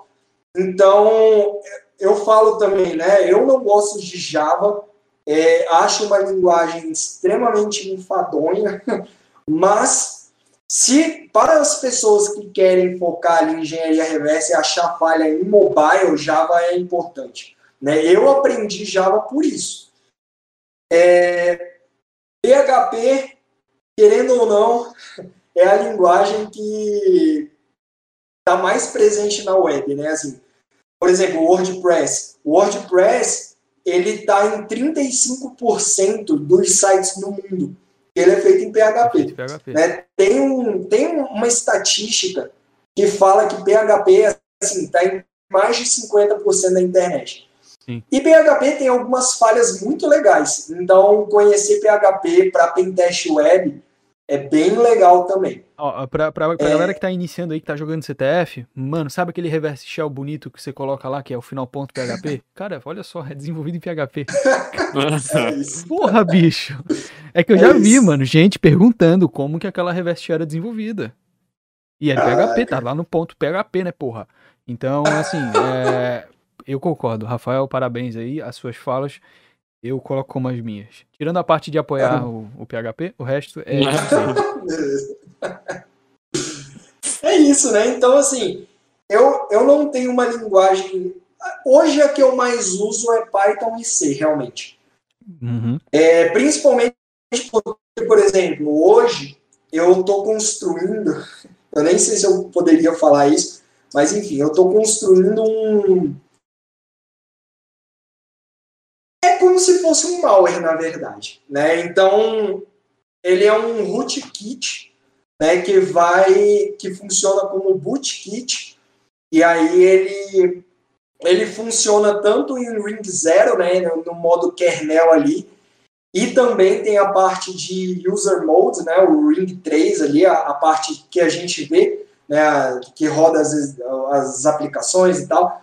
Então, para, por exemplo, hoje, se você, inclusive no livro Windows Kernel, Kernel Development, alguma coisa assim do, do russo cabuloso lá, ele fala sobre isso. Ele diz, cara, se você quiser programar para kernel de Windows, hoje o kernel do Windows já aceita C++, mas tem várias coisas que ainda não foram portadas. Uhum. Então, o ideal é você fazer no C real.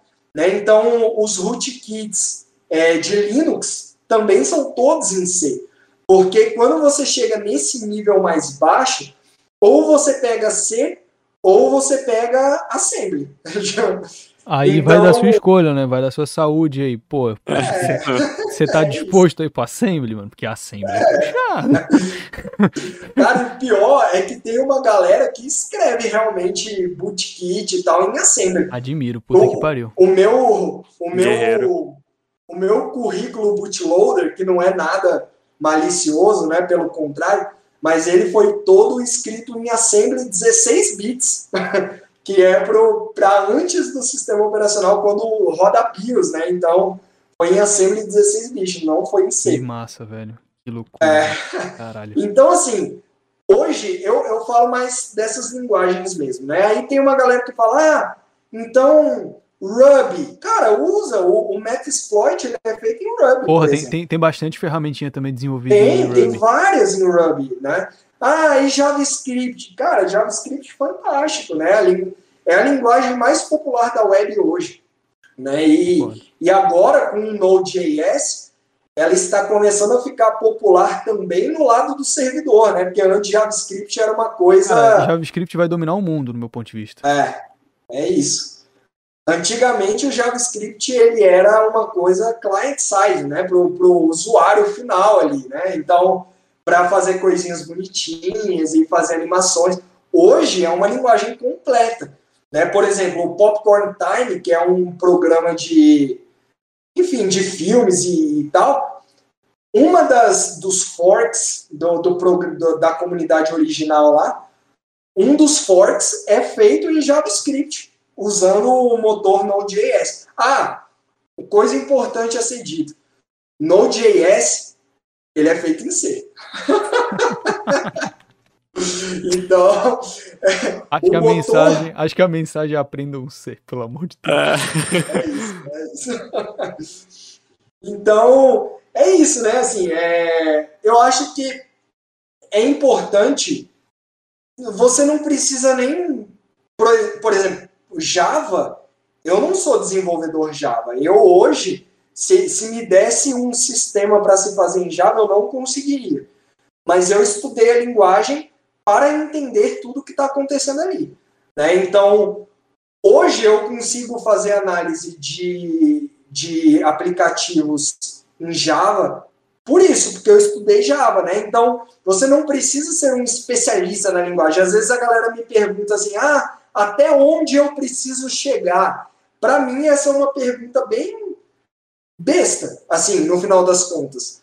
Né? Porque, cara, você não, se você conseguir pegar um código e entender o que está acontecendo ali, já tá beleza, você não precisa ser um gênio da, da programação. É, outra também é que você não precisa bater o olho e entender tudo que acontece ali, né? Porque você pode pesquisar, Total, você precisa ter exato. a noção, né? Eu acho que a lógica é o mais importante nesse ponto aí, que você tem que saber é. como funciona. A mesma coisa, é a, a, mesma coisa para mim, a minha linguagem que eu sei desenvolver, que se eu pegar aqui e desenvolvo, é Python, é Python. Se eu pegar é C, eu não vou conseguir fazer isso, mas eu entendo o código C.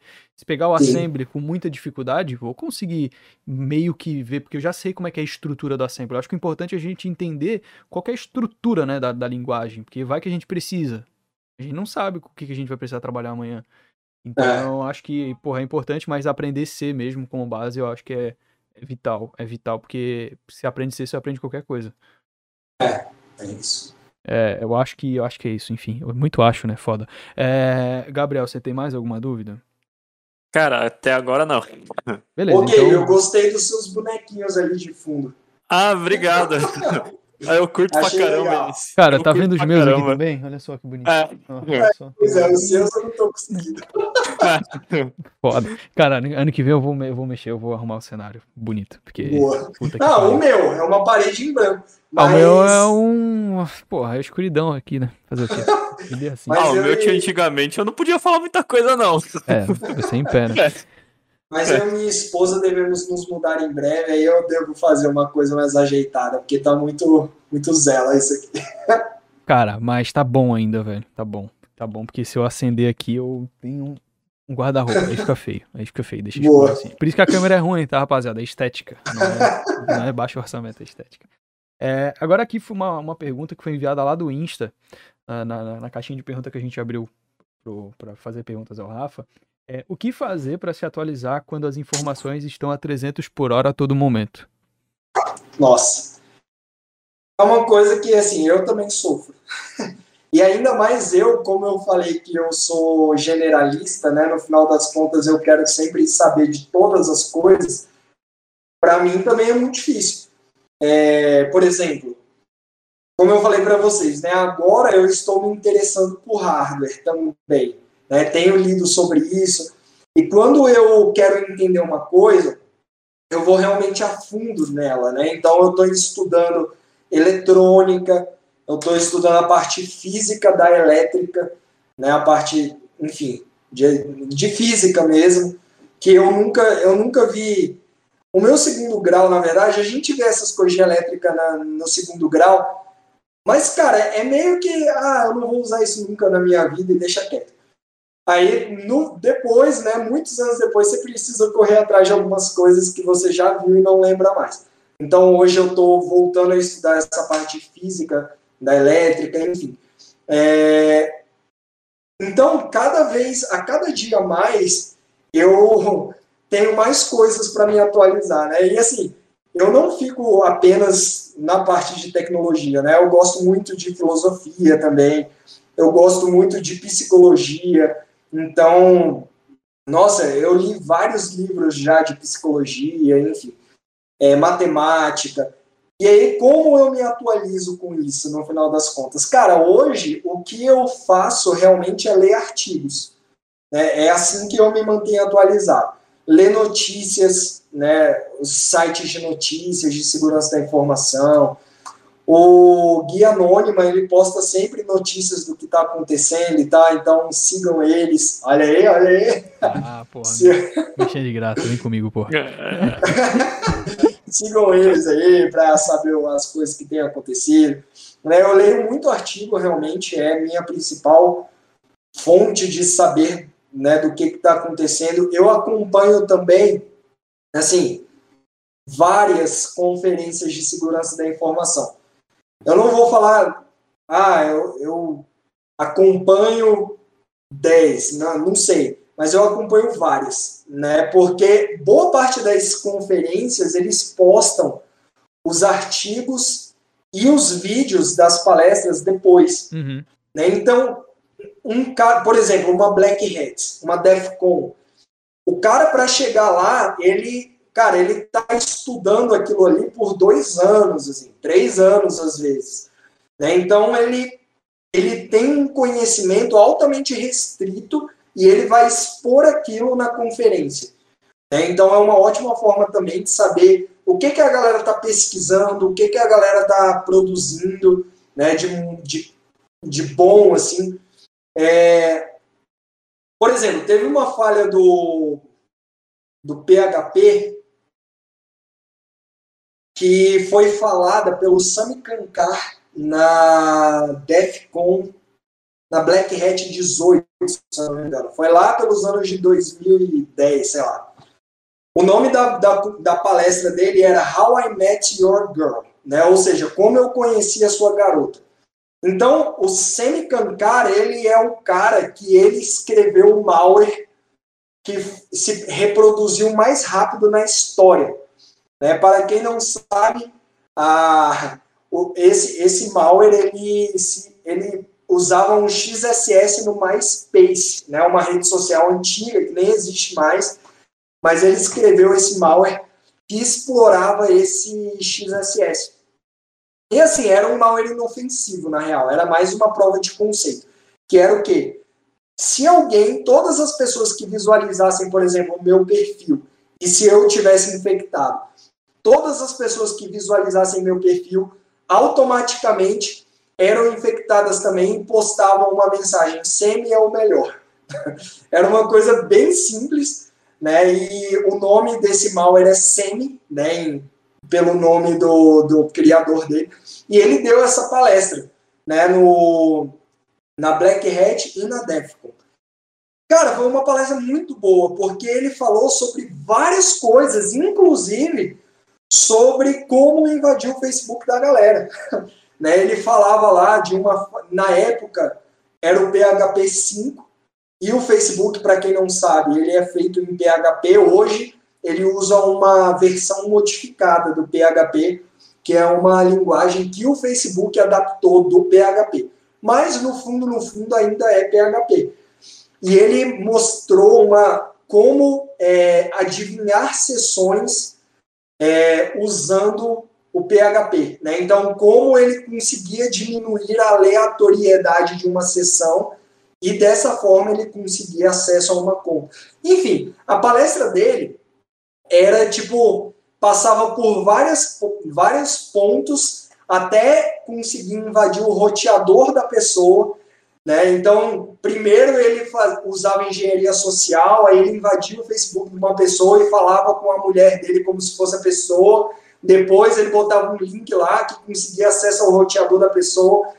E a palestra é fantástica. Né? E ele mostrou várias coisas, várias, é, vários pontos de estudo que ele estava ali há anos né, pegando e tal.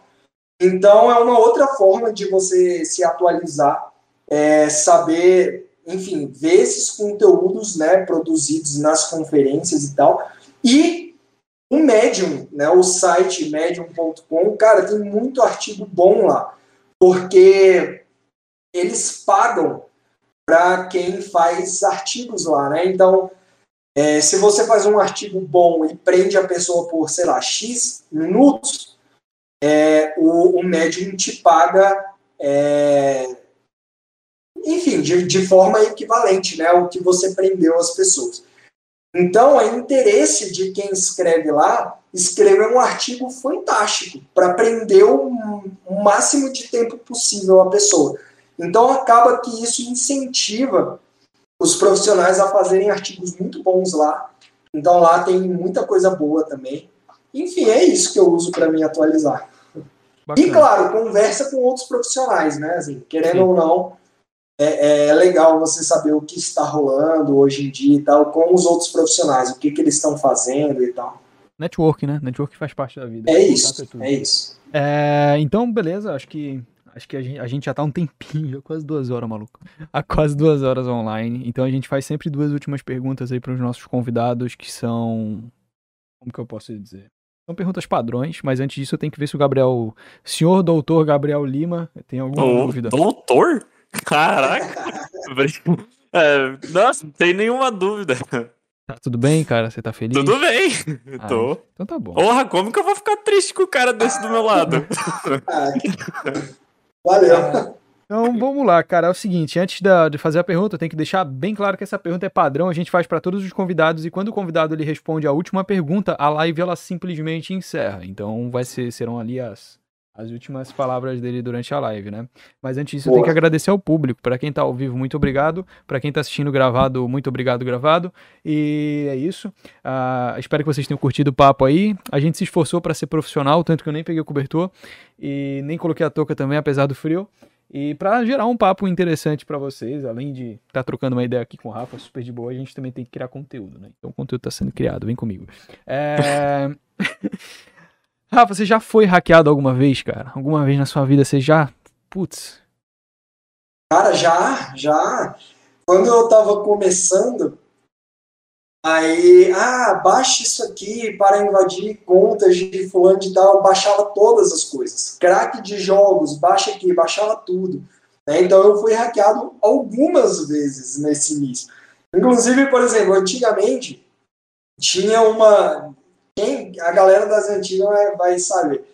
Tinha o MIRC antigamente, né? O protocolo IRC, que era usado para bate-papo e tal. E existia é, um protocolo ali dentro chamado CTCP, né, que ele permitia várias coisas, né, mas uma dessas coisas possíveis era controlar o computador de outras pessoas dessa forma. E eu, velho, burrão, nossa, muito zeca, eu cheguei na casa de um amigo me achando hacker, assim, eu, nossa, eu consigo invadir o computador das pessoas, eu não sei o que, usando o Mirk, não sei o que. Aí ele falou, nossa, me mostra. E eu, cara, o, o, comando CTCP, ele era um comando grandinho, assim, né? Então, eu não sabia de cor. Aí eu falei para ele, não, eu vou perguntar aqui no, no grupo, né, que eu, que eu acesso de vez em quando, qual é o comando. Aí eu mandei lá, galera, qual é o comando CTCP para invadir o computador das pessoas? Aí o cara me mandou um comando lá, qualquer, e eu eu não lembro, sinceramente, faz tantos anos, já, já tem mais de 20 anos, eu não lembro muito bem mais como foi. Mas eu sei que de alguma forma eu acho que eu executei o comando na máquina do meu amigo, sei lá o que, que eu fiz, e o cara invadiu o computador do meu amigo e formatou o computador dele. Puta que pariu. Foi hackear e foi hackeado. Nossa, ah, aí eu desliguei o computador dele e o cara, aí ele tentou ligar, não ligava mais. Aí o cara, desculpa, o cara tinha dado um del tree lá e, e, apagou arquivos importantes da inicialização.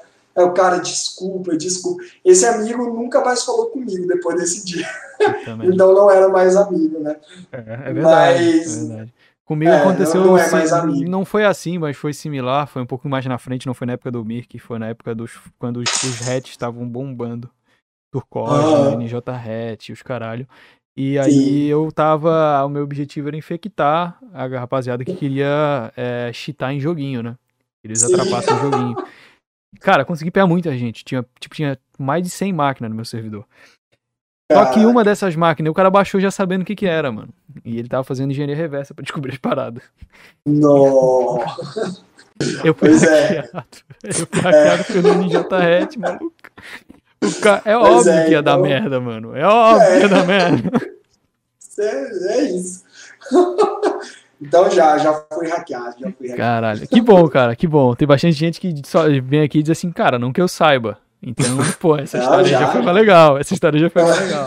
Eu, sendo sincero, eu acho que foi a melhor. Até agora acho que foi a melhor dessa, mano. Caralho, mano. Teu, nossa, esse moleque nossa, deve ter ficado tão. Nunca mais puto. falou comigo esse cara. Cara, imagina o tanto é. que ele apanhou da mãe dele, mano. É. Meu eu devia ter uns 14 anos nessa época. Nossa, velho. Caraca. Foi uma droga. Puta que pariu. Agora vamos para a última, então, pra gente finalizar, Rafa. Depois de você responder essa daqui, a live simplesmente vai ser finalizada. E essa Show. daqui não é bem uma pergunta, porque eu não vou te perguntar. Puta. Tá. É, aqui é o momento que você pode dar suas últimas palavras ao longo dessa, dessa live, dessa transmissão, dessa gravação. É, você pode fazer aí uma frase motivacional, um parágrafo bíblico, uh, um, um, texto coach, um foda-se também, pode ser, uh, uma indicação para quem está iniciando, para quem está assistindo a gente, enfim. Ficar totalmente livre aí, fale o que você quiser, as suas últimas as últimas palavras ao longo da, da, da, nossa conversa, beleza? E então é isso, obrigado público, obrigado Gabriel e bora lá. Opa! Caramba, eu sinceramente não sei, assim, eu quero então usar esses últimos segundos aí para agradecer só né, agradecer o convite de vocês. Desculpa porque vocês já tinham me convidado antes, mas eu nunca tinha né, a agenda, enfim, mas hoje deu certo, graças a Deus. Então, obrigado pelo convite, obrigado a todos aí que estão até agora assistindo essas duas horas de podcast, live, enfim. É, e é isso, vamos, vamos continuar estudando e vamos fazer o Brasil ser reconhecido por bons profissionais e não por profissionais medíocres.